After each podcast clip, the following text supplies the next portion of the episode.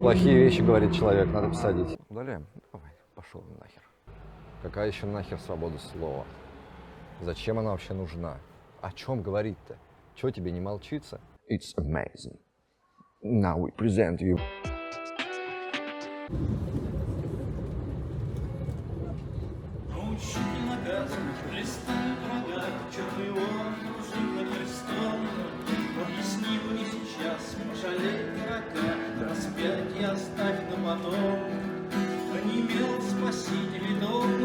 Дом,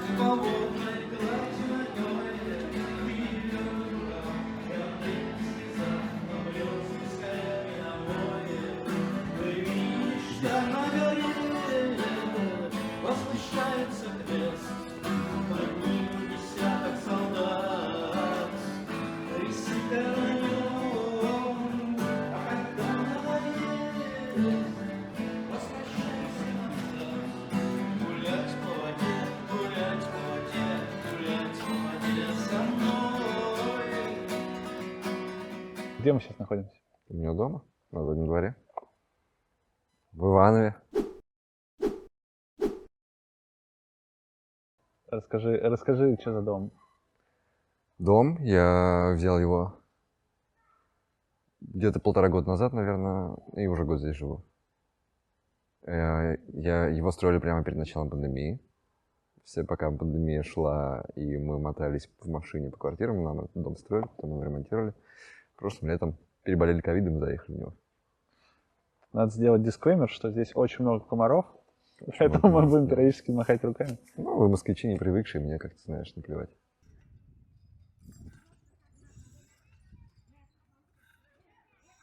Че, откуда ты приехал? Откуда я приехал? Я приехал из Фурнова. Что это за город? Маленький город в Ивановской области, 35 тысяч человек. Не деревушка, на город, нормально. Жил там до 16 лет, потом приехал сюда учиться. Что там интересного есть в Формуле? В? Я не знаю. Ну, реально не знаю, что там интересно. Ничего? Ну, типа обычный, самый обычный провинциальный город. Парк в центре красивый. Пруд. Все. Ты часто ездишь? Очень, очень редко. В последнее время вообще прям почти не езжу. Почему ты выбрал это место? Потому что я здесь э, начал заниматься боксом. Так, расскажи про это. Э, У меня просто, у меня был друг, который занимался этим, он меня такой мотивировал, пойдем со мной сходим, потренируемся. А я такой пацифист, знаешь, я не люблю соревновательные виды спорта, я любил тогда скалолазание. И он тогда очень, скалолазание тогда мне прямо очень подходил, он такой спокойный, медитативный, умный. И какой-то, знаешь, это умиротворенно лезть, не напрягаясь, и бороться только там с горой, а не с людьми. Я попробовал и втянулся в бои здесь. Ну, здесь начал ходить. Потом начал бои смотреть. Потом начал серьезно заниматься и уже почти год хожу в зал, регулярно занимаюсь. И типа это, не, знаешь, не то, что я такой, а, насилие, круто, да. Короче, это классная штука, это такой, я почувствовал в этом контроль над хаосом. Ну, типа, мир же страшный. Мир страшный, и он страшный не в том плане, что злые люди ходят, могут тебя побить, а в, в целом метафизически, экзистенциально он страшный. Это какая-то штука, которая может на тебя обрушить насилие в любой момент. В виде страшного человека или в виде кирпича с крыши. Ну, типа, и ты можешь просто на куски мяса разлететься в любой момент, и это страшно. Ну, типа, как с этим жить, когда творится дерьмо? А когда ты ходишь, в как, какой, занимаешься каким-то занятием, где ты управляешь насилием или получаешь иллюзию контроля над насилием, это приводит башку в порядок. Ты колебался, соглашаться ли на это интервью? Ты сегодня нет сказал, Мгм. когда мы снимали на локациях. Почему? Почему колебался? Ну, потому что я знаю, за что ты меня будешь разматывать, я не, люблю спорить. Я не люблю предъявы к себе. Ну и в целом я, не знаю, не привык еще к этому. Э, В подкасте у меня есть Фил, он болтает, а я, ты знаешь, э, сижу, морду свечу, иногда что-то разговор задаю. да? Да, чтобы я прямо меня спрашивали, я что-то рассказывал, это мне не просто дается. Я люблю посидеть над текстом, подумать. Вот у меня есть вопрос, на который я сам думаю. Я посижу, поформулирую. Боюсь тебя, короче. Как изменилась твоя жизнь после 24 февраля? Но психологически все стало очень плохо. Так, чтобы какие-то прямо реальные последствия пока еще не, настигли. Я их жду. Ну, типа, я не такой, что ха-ха-ха, все нормально, все хорошо, с меня ничего не повлияло, капец, как психологически очень сильно. Я не помню, март. Начало там, ну, первые две недели. Точно не помню. Что-то где-то в какой-то панике, что-то мотали, даже подкасты записывали. Я их не, смотрю, и не смотрю. Делал тоже на автомате. А психологически что поменялось? А, знаешь, перестало быть шуткой то, что я все время говорил иронично. Мы обречены, А, все будет плохо. Мы катимся к концу света. И все такие, ха-ха, смотрите, какой забавный чувачок, который говорит нам про что-то грядущее плохое. И теперь это не смешно. Теперь стало страшно. Как я это сначала себе обозначил как э, такой, знаешь, синдром свидетеля, что ты смотришь на все, что происходит, ничего не можешь сделать. Наблюдаешь, и тебя обвиняют. Тяжело, больно, плохо. Это наш любимый бар. Э, Он стал любимым, когда мы завели подкаст. И за это время здесь, э, как я говорю, были все, ну, преувеличено, был до хера кто здесь. Здесь был Евгений Кот, здесь была Тим Борода, здесь был Глеб Михеев, здесь был ты, я был с здесь был Кирилл Тупица, да. В общем, всех, кто приезжает на подкаст, мы потом ведем сюда. Здесь всем. Расскажи пару историй каких-нибудь запоминающихся отсюда. Вау. Здесь, когда IT Борода приезжал снимать нас, он снимался в этом баре тоже, мы заказали пожрать, заказали острый суп, и оказалось, что у Бороды непереносимость острова. Он такой, блин, зачем мне это, как это есть? Не ел? Э, Вот я не помню. Блин, что за дурацкую историю вспомнил вообще? Да какие здесь еще истории? Ну, пришли, напились, поговорили за жизнь, пошли посмотреть на памятник, разошлись по домам. Когда мы тут были, я помню, Фил очень много денег оставил за то, чтобы продлить О, бар. слушай, это уже не история, это обычное дело Да? такое, да. Фил сыпет деньгами. А, ну, однажды, когда Фил был совсем пьяный здесь, э, пришел наш друган-музыкант, который купил барабаны себе. А купил их в долг. Взял в долг деньги.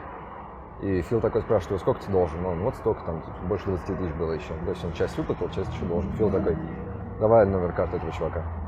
И прямо при этом берет, набирает, я все, ты больше никому не должен.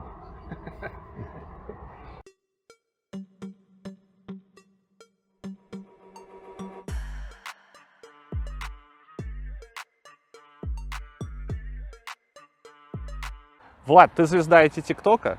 Как так вышло, расскажи. Слушай, странно себя звездой называть, конечно. Блин, у вас там, я смотрел, 2,3 миллиона просмотров на видосе. Ну, у нас... Ты да, миллионник. ну, Где-то у нас... Не, миллионник это все-таки подписные, когда миллион. А так, ну, у нас по миллиону вместе это собирало до, до, до февраля. Вот, или когда там ТикТок Но потом, забанился. да, у всех все просело. Вот, а так кайфово. Мне еще тридцатка уже. Я такой, ТикТок, типа какая-то херня. Я еще, я никогда не сидел в ТикТоке, я сейчас не сижу в ТикТоке. Я тоже сейчас не сижу в ТикТоке. Я первый раз в ТикТок зашел сегодня, честно. Вот когда я пос- Меня посмотрел. посмотреть? Да. Чисто ради меня зашел. Бля, Я не знаю, кто в ТикТоке сидит. Но, кстати, сидят. Вот сейчас отвечаю на первый вопрос. Блин, кайфово было. Такое, новая какая-то жизнь, тебя там люди узнают, все там кого-то когда в жизни знал, тебя написали, такие, Влад, ты что, жив? Мы думали, ты умрешь. Там 20. Нет, все написали, и, блин, у нас был где-то миллион просмотров, и, ну, реально, типа, узнавали и на улицах, там, ну, все бывшие это. Я, я правильно понимаю, что вы ТикТок ведете, типа, как, ну, от лица компании ты же ведешь? Да, да, да. Ну, я как бы его... У нас какая была тема? Маркетинг, как говорю, ТикТок есть. И начал какие-то смешнявые видосы заливать, но что-то как-то не пошло, короче, нифига. И, а потом просто начали какие-то вырезки из интервью мы их выкладывать. Причем именно айтишные какие-то интервью, то есть это не какие-то там челленджи или как это называется. Ну, в общем, вот это вот все танцы, смешнявочки. И все прям, ну, лям в месяц у нас чисто было среднее по просмотрам. Вот. И да, для чего мы это сделали? А мы и хрен его знает, мы что-то как-то делаем, что-то и для чего-то. Типа, прикольно вроде, да, и делаем. и, ну, наверное, это все-таки больше для HR-бренда было, но я бы не сказал, что у нас было это прям какие-то там KPI или там еще что-то. Блин, ну, что-то клевое, пошли поделаем. Кто такие Котелов? Мы делаем корпоративный софт, то есть это для всяких крупных компаний, для крупного бизнеса, причем делаем вот именно красивый, чтобы дизайн, чтобы было удобно людям. То есть обычно корпоративный софт это какая-то такая дубовая штукенция, и люди такие садятся, ничего не понимают, какие-то инструкции читают. Ну, мы прям, прям конфеточки, короче, делаем, что прям там даже выигрываем какие-то конкурсы по дизайну на корпоративном софте. То есть, чтобы люди приходили, и э, их э, юзеры, они, блин, садились, думали, вот это круто, вот это удобно, не вот это то, что я там страдал до этого. Вот, такой разрабатываем. У нас всякие, короче, большие клиенты. И самое главное, то, что кто, кто к нам обращается, это всегда продвинутые какие-то продуктовые, какие-то молодые, которые уже шарят. Вот, не такое, то, что там вот у нас тендер, Excel рассчитайте. Не, у нас прям мы созваниваемся, делаем дизайн-концепт, и они прям думают, блин, вот, вот типа вот с какой-то, с какой-то любовью относимся, короче, к проектам. И вот кто к нам обращается с любовью относится к проекту. И у нас этот матч происходит, и вот мы делаем какую-то конфеточку вместе. А это, слушай, мне кажется, это напрямую связано с культурой в компании. Ну, когда вот ты даже сейчас так говоришь про это, с такой любовью, знаешь. Да, да, да, безусловно. Блин, у нас вот прям люди все заряженные. Вот э, они вот. Короче, есть такая тема, как я их называю, майнер-разрабы.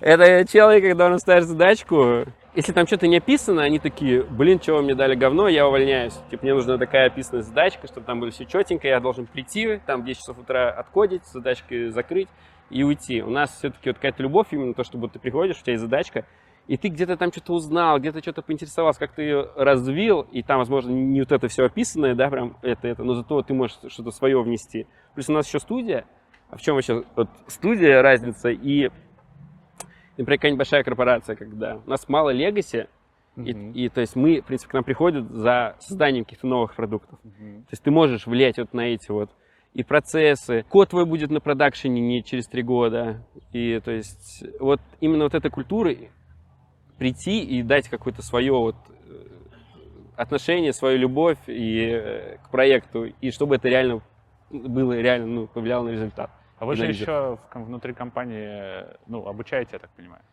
Ну, у вас какая-то школа там была. Короче, вот сейчас, да, будет объявление. Я что думал? Сейчас мы ищем препода, который будет обучать React на JS.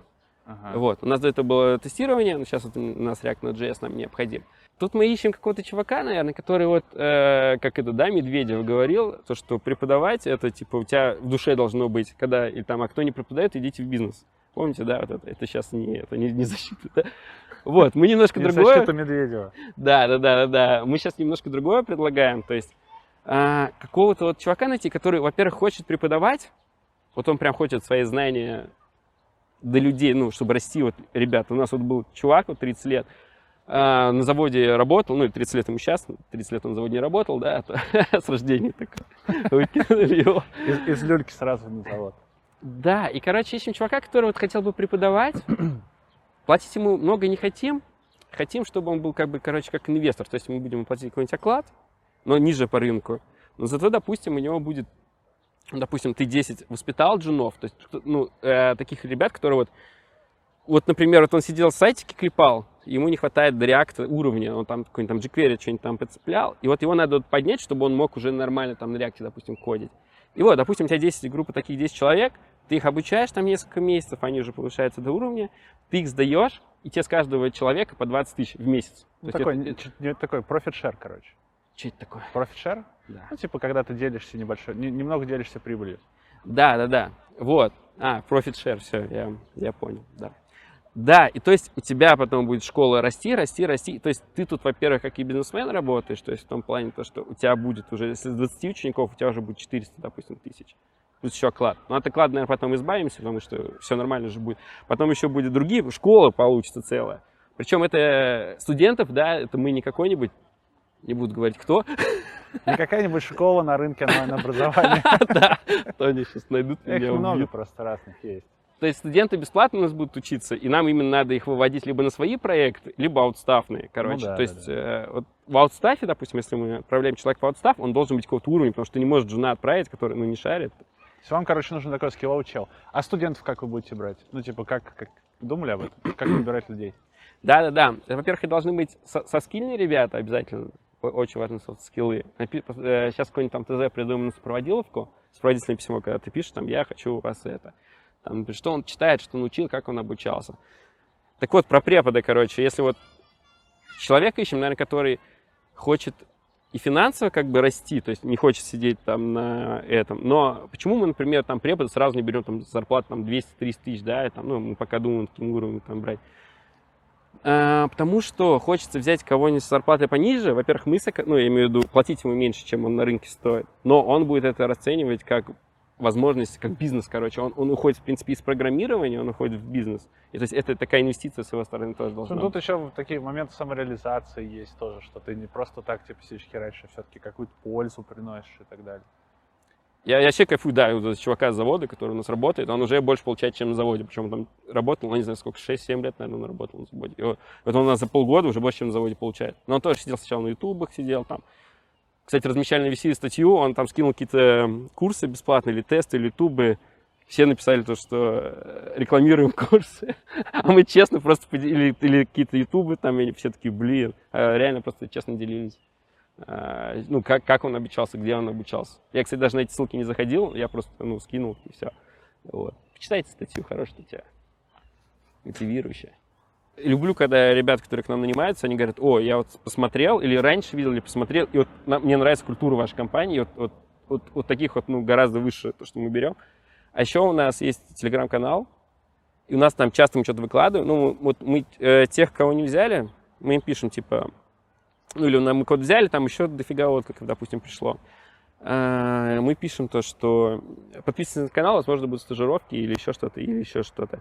Потом выкладываем какие-то посты, от нас ребята отписываются, и мы всегда э, рады то, что от нас кто-то отписался, потому что надо своих ребят собирать, то есть людей своих культуры. Я- Если они- Я пишу в телегу, у меня ровно то же самое мнение. Я пишу какой-то пост, какие-то отписки идут, такой, ну, значит, нам просто не по пути. Короче, не наши люди, да. Я такой, слава богу, отписались, да. да, да. Давай немножко поговорим про ваш офис. Ага. У вас два офиса в Москве и в Питере, ты говорил? В Питере прям двухэтажный. Да, да, да, на Невском, типа красивый, такой белый, ну там где-нибудь увидите. Куда-нибудь приложим, наверное, или на сайте посмотрите. Не, ну мы какую-нибудь фоточку подставим сейчас. Лю- Любим, да, наш офис питерский. В Москве мы что-то там сто лет назад его сняли, сидим там, что-то, наверное, сейчас будем переезжать, уже все, не влазим. Любим, когда ребят в офис приходят. Ну, удаленка тоже хорошо. Ну, это просто, так скажем, круто, когда команда собирается, все сидят. Но очень много удаленщиков, и в основном у нас этот гибрид. Ну, гибрид самый оптимальный, на мой взгляд. Я сам люблю ходить в офис и люблю из дома поработать тоже. То есть бывают прям дни, когда ты в офисе, тебе прям комфортно, бывают дни, когда прям дома комфортно посидеть. Согласен, да. Я в пяти минутах живу от офиса, и, и тоже, да, иногда в офис не хожу, иногда хожу, короче, да, от настроения. Мы что ценим вот в офисах, да? Ну, Что, что хорошего в офисе? Хоро- Что хорошего в хорошем офисе? Иногда заходишь, смотришь, там, э, блин, там какой-то красивый ресепшн, какие-то красивые комнаты отдыха, а потом заходишь, э, В open space. да, они прям вот, вот так вот плечо к плечу, и твой монитор виден вот прям вот типа за километр, вот там, и ты сидишь там, открыл там свою переписку с кем-нибудь, все видят. Вот. У нас прям вот все повернуто к стене, короче. А, да? Вы прям намеренно так делали? Да, да, да, да, да. Может, там пара рабочих есть мест, наверное, которые, ну, там, кто хочет сидеть, кто не хочет сидеть, у нас, в принципе, кто хочет выбирать эти места. И вот, у нас еще там, ну, там по паре мониторов стоит, и они что так, короче, сидишь в этом, в бункере своем и кодишь. Ну, если хочешь, нас кем-нибудь поговорил. Кто сейчас тебе нужен? Сейчас очень сильно ищем реакторщиков и нод.js. У нас запускается большой крутой проект, это аукцион автомобилей с нуля, то есть никакого легаси. Сейчас, подожди еще раз. Аукцион автомобилей. А, Уксов- То есть реально чуваки будут голосовать, сделаем анимацию, короче, чтобы там пам-пам, как, как казино, короче, будет прям красиво все.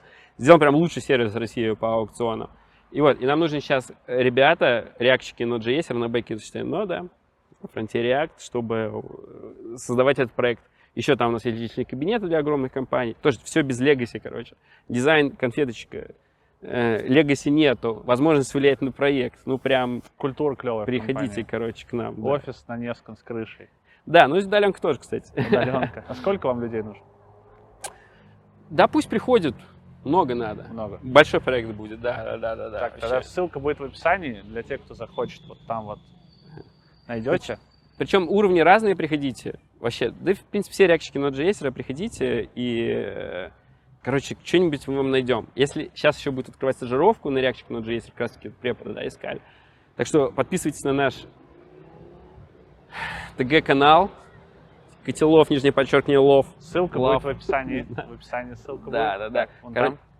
Э, об- Объявим скоро сбор каких-то ребят, которые мотивированы, которые напишут хороший сопроводил, которые что-то приложат, э, какой-нибудь там свой гид, он такой, типа, не супер профессиональный. Вот. То есть и от хороших разрабов ищем прям оружейные проекты, и там можно и сеньорами приходить, и медлами, и от джунов. Джуны, если потянут, там их какой-нибудь запихнем, ну, чтобы они сидели, писали код. Слушай, ты знаешь, вот я много слышал, короче, анонсов вакансий, и всегда это выглядит так, что нам нужно вот это, три года опыта. А ты такой, бля, просто приходите. Мы найдем, что занять. Просто, чуваки, приходите, откликайтесь. Это круто очень. Ну, серьезно, это такой личный респект. Я бы, наверное, даже еще сказал именно про эти проекты, то, что они не легосошные, и они, в принципе, там самый современный стек, и там просто не надо какого-нибудь там, я не знаю, утрированного там Objective-C знать, да, если мы про iOS говорим. Там просто самый современный стек, и, скорее всего, если вы сейчас обучаетесь ему, то вы, скорее всего, ему и обучаетесь. Можете применить. Да, да, навыки. да. Окей. Вот. Розыгрыш. Розыгрыш, да. Как вот сейчас разрабы выбирают компанию. То есть Мгм. Они обычно смотрят на ЗПшку, там на проект смотрят. Я по своему опыту... На вот, бренд еще, наверное. Ну, на Они- бренд компании. Ну да, на, все, все, все, все смотрят, потом они принимают решение прособеседоваться в итоге, и конечное решение они выбирают э, от- на том основании, с кем они собеседовались, то есть как собес проходил. То есть если там какие-то живые ребята мотивированы, ну если есть Redmine разрабы, и они вообще вот там будут, там здесь сидят такие бу бу бу бу он такой бу бу бу бу бум и они такие мэч у них бу-бу-бушные. Вот. А в целом все-таки я считаю, что выбирают именно вот ты общаешься с, ком- с командой, там, с своим лидом, и вот если вот он, э, вот заряжаете друг друга энергией, или там вот какая-то, или у вас там вот на проекте вот, вот и он горит там проектом, и тебя зажигает. И, в общем, вот самое главное вот произвести именно на собесе э, впечатление и на разраба, ну и разраб на вот, чтобы вот Ну, понятно, да. вот Такой матч должен произойти. М? Матч должен произойти. И тебе впечатления должны от, от кандидата понравиться, и кандидата от тебя. Да, да, да. Причем именно какие-то софтовые, так скажем, эти вот. Вот. Есть такая фраза, знаешь, не знаю, слышал ты или нет. Можно научить обезьяну программировать, а научить обезьяну эмпатии гораздо тяжелее. Согласен. Да, открыли интернет-магазин мерча, ничего на нем не зарабатываем, просто сделали для себя и что-то, не знаю, просто хочется делиться как-то, и вот сейчас даже сюда а сколько, вставляем. сколько вот такая худи стоит? Пятерочка. Пятерочка? Качество охрененное, короче, поменяли трех поставщиков, вышивка. Прям, короче, ну, прям Да, с любовью, так сказать, сделано. Да, Не, не, не, не наклеечка, короче. я себе закажу. И футболки. Короче, просто покупайте, приходите. Ничего не зарабатываем, просто хочется как-то... И культуру какую-то свою хочется вот насаждать, назовем Да. это грубое слово. Э, вот. А, и разыграем футболку. А тем, кто придет, подарим, короче, толстовки. Ну, кто к нам на работу устроится. Худаны. Сразу. Да, да, да. А, напишите, напишите в комментариях про свой самый худший собес. И мы вам вышлем футболку куда угодно. Хотя нет, если вы уже далеко куда-то срелокейтились, наверное, не вышлем, но... Короче, пишите, найдем вас. Что для тебя самое клевое в котелов? Для меня котелов это то, что мы будем заниматься какими-то крутыми вещами. У нас нет потолка. То, что вот мы завтра можем оказаться где угодно и делать что угодно, и сидеть, не знаю, с, ки- с кем угодно людьми, с такими даже, вот я не удивлюсь, если там завтра с Илоном Маском мы будем вот сидеть, потому что я вот из Бугульмы приехал, потом такой пришел к Валерию, у меня тут уже Microsoft пошел, S7 пошел, я такой сижу, Пэт, пэт, пэт, круто. И сейчас мы еще раз- растем и растем.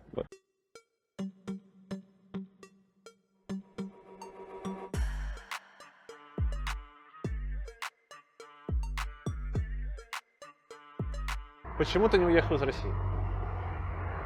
Э, Не решился, не смог. Ну, потому что началась... Я сначала вообще не хотел. Когда все это началось, я такой, ну а куда я поеду? Я слишком долго мотался уже. Я учился в Фу... я родился в Фурмане, я приехал сюда учиться. Отсюда я поехал жить в Минск, потом из Минска в Москву, из Москвы сюда, и везде эти съемные квартиры. Потом здесь нас в ковид выселили из квартиры, мы жили чуть ли не в машине, мотались везде. И вот, наконец-то, у меня есть дом. Я в него въехал, и мне такие, пора уезжать. Ребят, я не нажился еще. Ну, типа, я не насладился еще вот этим с, э, спокойствием своего жилища. А вот эти ребята это кто? Я вот не очень понял сейчас. Ты Какие говоришь, ребят, пора уезжать. Ну, тебе говорят, ребят, пора Мы уезжать. командой. Командой. Не-не, кто тебе говорит это? Но как это было? Мы не хотели, не хотели, а потом Фил такой, мы срочно должны уехать. Мы должны уехать сегодня же. Фил был на страшной панике тогда и такой просто, все, покупаем билеты. Я такой, ну, блин, а он- мы же как бы семьями, то есть его жена, его дети, моя жена, мои дети, мы все всегда вместе. И Фил, все, надо срочно валить, срочно валить. У нас не получилось взять билеты на сегодня, чтобы улететь прямо сразу. Мы взяли билеты на там, через дня 3-4, и все это время такие собирались, собирались. И когда пришло время уже садиться в автобус, ехать в Москву, в аэропорт, мы... Не, не получается. Так а почему не получилось? Потому что не нажился здесь? У меня причина, я думаю, такая. Так. То есть мне не хотелось, я такой, знаешь, ну окей, у нас коллективное решение, я не хотящий в меньшинстве среди вас, но я как я без вас? Я поверю Нам просто, по-моему, Фил на своем видосе говорил, что ты наоборот, типа, паниковал, больше всех хотел. Ну, черт, а. Нет? Я всегда всем говорю, если уж Фил там что-то про меня говорил, типа, ну, дели на два. А, Знаешь, как я у меня было? Я до, когда еще была вся напряженность, стягивали войска к границе, я говорил, что если война начнется, нам придется уезжать, потому что мы не сможем здесь говорить. Не сможем писать, не сможем ничего. Когда все это началось, я такой, ну, блин, а придется. Ну, можете ведь говорить Да, говорим. пока. пока. Ну, я не знаю, как бы мы, если бы дали себе полную волю и говорили абсолютно вообще бесстрашно, если бы мы вообще не боялись. Не знаю. Ну, ведь ты же понимаешь, что вот это все говорить. Ну, у вас же получается говорить. У нас получается говорить, пока нас не заметили. Ну, это спорно. А что значит заметили? Я вот думал просто об этом тоже. Сейчас меня жрет муха. Как я себе это представляю? Э, Приходят какие-нибудь чуваки, смотрят наш видос, э, пишут донос, скидывают какому-нибудь своему этому, кто там этим занимается. Он такой, ну да, кажется, ребята говорят нехорошие С вещи, этой точки зрения вы вполне большие. например. Ну, ты- это же непредсказуемо, как это вообще получается всегда.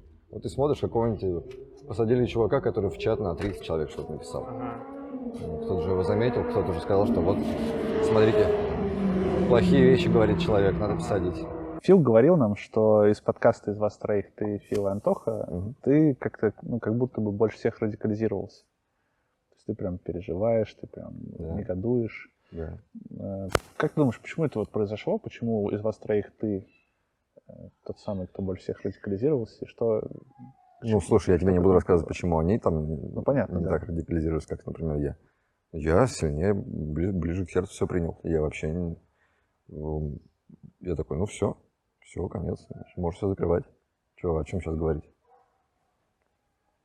Но Закрывать... мне прямо не хотелось делать подкасты в, то- в том виде, в котором мы их все время делали, потому что это развлекательный подкаст, мы весело, по-братански болтаем с друзьями, с теми, с кем хочется болтать.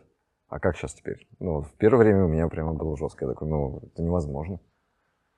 А Я не хочу ни о чем говорить, кроме войны. Они такие, ну, в смысле, как бы, людей, вот это, знаешь, мысль, что людей надо поддерживать, что, чтобы люди совсем не скатились в депрессняк, чтобы там не умерли от горя, их надо под- подбадривать. Я такой, это, это гребаная анестезия. Ну, типа, типа, нам все ну, ноги поотрывало, условно, метафорически. Я такой, а, давайте их успокаиваем, вроде куха. Вот я так, ну, мне вот это, я не чувствовал, что мне это органично. Не хотелось. А что хотелось? Про войну говорить, только про войну. Ну, вы же выпускали видосы. которые- Выпускали, я такой, мало, мало, ну, больше не существует тем, больше не существует тем, я вот такой был. И их, ну, конечно, и Тем, ну, давай про что-то еще поговорим.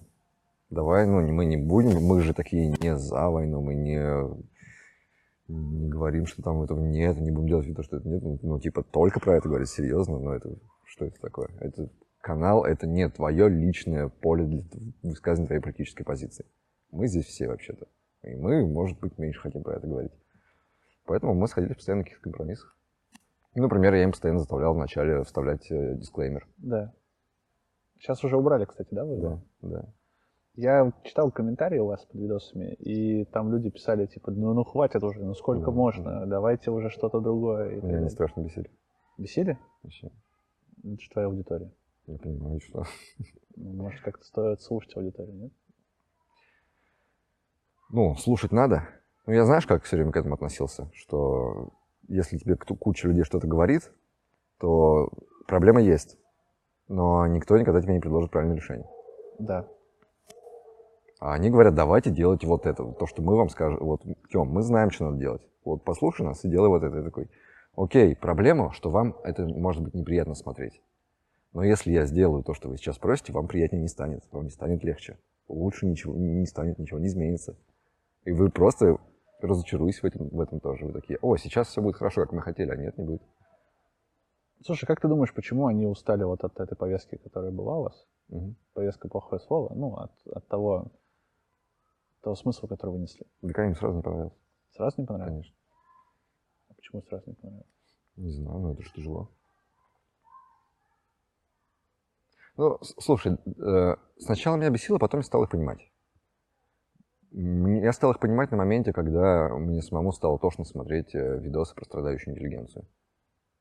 ну, как все, бы, скажите, Гордеевы, там, все такое, знаешь, вот сидит какой-нибудь старый культурный деятель, или Познер тоже, и вот они умирающим голосом. Ну, типа, да, я тоже так чувствую, но не то, чтобы мне стала нравиться больше позитивная повестка. Нет, я не знаю вообще, что мне стало нравиться. Но я устал.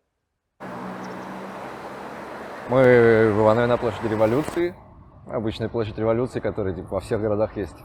Вот это, знаешь, э, советская такая театрально-ширмочная, там, там голова Ленина, его цитата, что там, никак, ни на какие уступки э, революции советская власть не пойдет, вот это все. Ну, то есть, не, не то, во что можно верить, знаешь, это революция в идеологии тоталитарной системы, которая подавляет любую революцию, типа парадокс какой-то. Но я эту площадь люблю, потому что здесь есть офигенный памятник, про который вообще почти никто не знает. Вот даже местным ивановцам, я и друзьям всем хожу, про него рассказываю.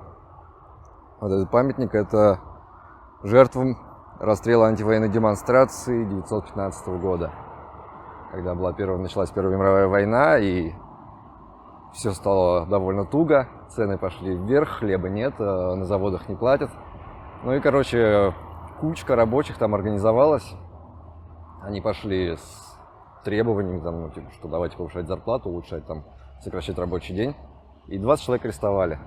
И там через пару дней 25 тысяч рабочих выходят на улицы, никто не работает, ничего, и все 25 тысячной толпой идут вот на эту улицу. И здесь на них выходит армия и начинает расстреливать. Прям Да, расстреливать. 100 человек убито. И после этого, когда убили 100 человек, э, стачка пошла по всей России. То есть это осень 900, э, осенью 1915 уже пошла по всей России, в Питере, в Москве, в Харькове, там вообще везде. И все под лозунгами «Долой войну», «Долой царя», вот это все. Вот. Ну и мне кажется, это, ну вот это трушный памятник революции, когда не вот это вот, всё, знаешь, какое-то парадное, когда мы ходим с какими-то там красными людьми, типа мы митингуем, согласованно с тоталитарной властью, а вот это, когда людям плохо, люди могут продолжать жить плохо, а могут вообще поставить все на кон, рискнуть жизнью и, возможно, выжить, чтобы потом жить хорошо. Почему ты 100 выбрал именно это место? Что-то у меня сейчас отвлекается, понимаешь, с ним. Я вот хожу, все, кто в Иванов сюда приезжает, меня просят показать город, я первым делом всегда веду сюда. Потому что здесь отличная надпись, которая сейчас считается вообще, не знаю, самой уголовной и запрещенной. И здесь имена высечены всех 100 человек, которые здесь убили. И мне кажется, это... Ну, не знаю, я смотрю на эти имена, я такой, да, вот она. Ну, типа, вот она революция, это не вот это какая-то, знаешь, парадная, там, давайте подниматься, а, ну, блин, это дерьмо собачье, там людей убивают. Они идут, рискуют, они понимают, что, в принципе, это нехорошо жить так, как они жили. Ну, и они пошли, рискнули, и видишь, 100 человек не выжили, У тебя после 24 февраля какие-то страхи появились? конечно. Какие? Что ты боишься? Сесть. Боюсь сесть. Ну, это личный такой, знаешь, низменный страх. Я боюсь сесть. А еще больше боюсь не сесть и остаться на долгие-долгие годы в э, режиме, который, мне кажется, не очень хороший. И не будет вести ни к чему хорошему. И что он просуществует, и что он победит, и что он будет идти по всему миру, и что установится тот порядок, который я не понимаю, как в нем жить. Ну и вот меня Э, Когда я был совсем в отчаянии, в самом начале, вот это, знаешь, э, рассказывают историю про какого-то немецкого диссидента, который в 43-м бежал в Бразилию от фашизма. И когда увидел, какие там Гитлер делает успехи, он покончил с собой в 43-м. Не дожил два года. Ну, типа, он, он решил, что все, Гитлер захватит весь мир. Всему конец. И я и так думаю о нем, э, хочется жить, сохранять все, дожидаться, когда станет хорошо, сопротивляться, не знаю. Но при этом страшно, что про нас будут рассказывать историю, что смотрите, они остались дожидаться и застряли еще на 70 лет в пиздеце. И так при нем мы умерли. Думаешь, Вот прям на самое 70 страшное. может быть? Я не знаю. Ну, есть же плохой расклад, при Ну, котором есть. это на десятки лет сохранится. Но есть же биологические часы. Вот все оптимисты любят говорить, что это автократия, и автократия рушится, когда уходит лидер автократии. А я начал бояться, что а вдруг это уже у нас какая-то фундаментальная проблема. Вдруг вот это тоталитаризм – это наш единственный институт. Потому что ес- Я много в начале марта стал читать про революцию, вот про 1917 год, про это все. И сколько уже попыток либерализации России провалилось за эти сто лет. Да. 905 год провалился, 917 год э, февральская провалилась.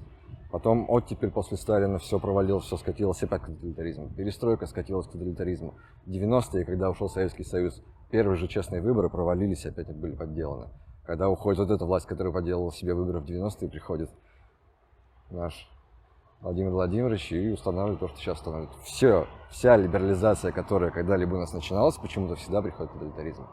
И ты такой думаешь, ну, и мы все говорим, надо сделать институты, надо просто понять, что демократия это важно. И мне кажется, все пытаются это сделать, и все это понимают. И я не могу понять причину, почему она каждый раз рушится, и из-за этого не страшно. Как-то так. Слушай, а вот 2008-2012 года ты считаешь оттепелью?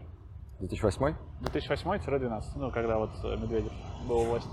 Я не помню, как я себя тогда чувствовал, но вот сейчас, читая об этом, якобы у Медведева уже была попытка остаться на второй срок. Была, да.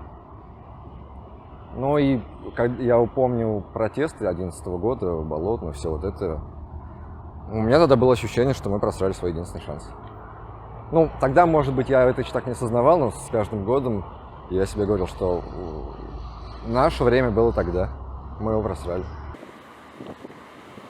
У тебя была статья на Хабре про цензуру в IT. Называется она «В IT растет цензура, а мы не замечаем. Разрешают только улыбаться и молчать». Вышла в сентябре 2020 года. Сейчас Понравился? вот тут где-нибудь появится у нас Вау, здесь. Магия монтажа. Ты эту статью писал уже, уже в Хабре ты не был, правильно? Мгм. Надо постмортом по моим хабровским временам. Борьбы с правками, с пиарщиками и с, со всеми этими угрозами мне судом и прочим, прочим. В этой статье, короче, есть такая цитата. После текстов нам по-разному угрожали. Приходилось идти на моральные торги с собой, вспоминать, для чего вообще делается эта работа и прикидывать, хватит ли денег с продажи квартиры родителей и моего драндулета, Мгм. чтобы оплатить адвоката. Если компания за 2 миллиарда долларов не блефует и правда пойдет в суд, выяснять, во сколько обойдется ущерб ее деловой репутации. Ух, какое долгое и сложное предложение. Сейчас бы покоцал, наверное. Так что, прям угрожали? И как, как это выглядело, что это было? Я писал статью про пентестера. Какой-то чувак, который вот находил уязвимости, и он нашел очень э, смешную уязвимость на сайте Люксофта. Мгм. Ввел просто там админ-админ, и зашел к ним и получил доступ к клиентам, ко всему прочему, и написал, типа, ребят, вы что? Они все, ему не ответили, все сразу поменяли. И ему сказали, типа, если где-то что-то ты это, кому-то, в общем, мы с тобой будем... Что-то они там Ну, с ним понятно, поругались, да. Он мне про это рассказал в статье, я ему про эту статью написал, и чуваки от Люксофта приходят к Хабр и говорят, если это не, отсюда не уберут, будут судиться. А мне как бы дали, как я не знаю, типа, это знаешь, такой разговор намеками, не намеками, все не знали, что делать. Но мне показалось, что это был намек на то, что, ну, чувак, вряд ли тебя будут защищать. Твоя статья. Хабр — это площадка для авторов. Типа. Это ты еще на Хабре был? Да. Ну, я был не в штате, потому что я был такой, знаешь, типа нанятый ИПшник. Нет. И я такой, о, слушайте, кажется, эту компанию вот не- совсем недавно купили за 2 миллиарда долларов. И эта вот огромная махина пришла, э, мне угрожать судом, и мне компания, на которую я типа работаю, говорит, ну, вряд ли мы тебя защитим. Слушай, а внутри Хабра, э, ну, часто так происходит, это вполне корректно, что кто-то приходит на да, конечно, убираем, и убираем. У меня вот это был только.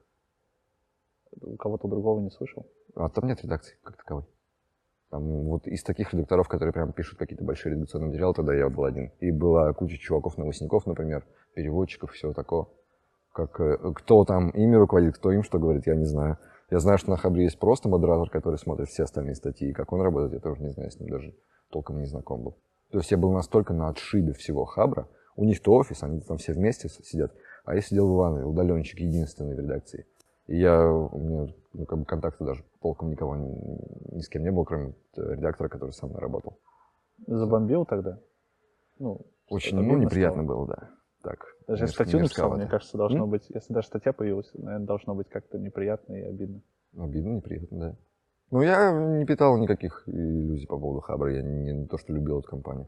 Я же когда только устроился туда, поработал полтора месяца, и, как мне казалось, хорошо поработал, они такие, «М, что-то не очень хорошо, мы тебя увольняем. Да? Вот так. А я прожил хорошее лето, мне понравилось, я был очень счастлив этим летом. И в конце лета, по-моему, в начале сентября они меня уволили, я такой, так. Я переехал из Москвы в Иваново с удаленной работой. И теперь мне надо снова искать, а у меня как бы уже мы ждем ребенка, жена беременна.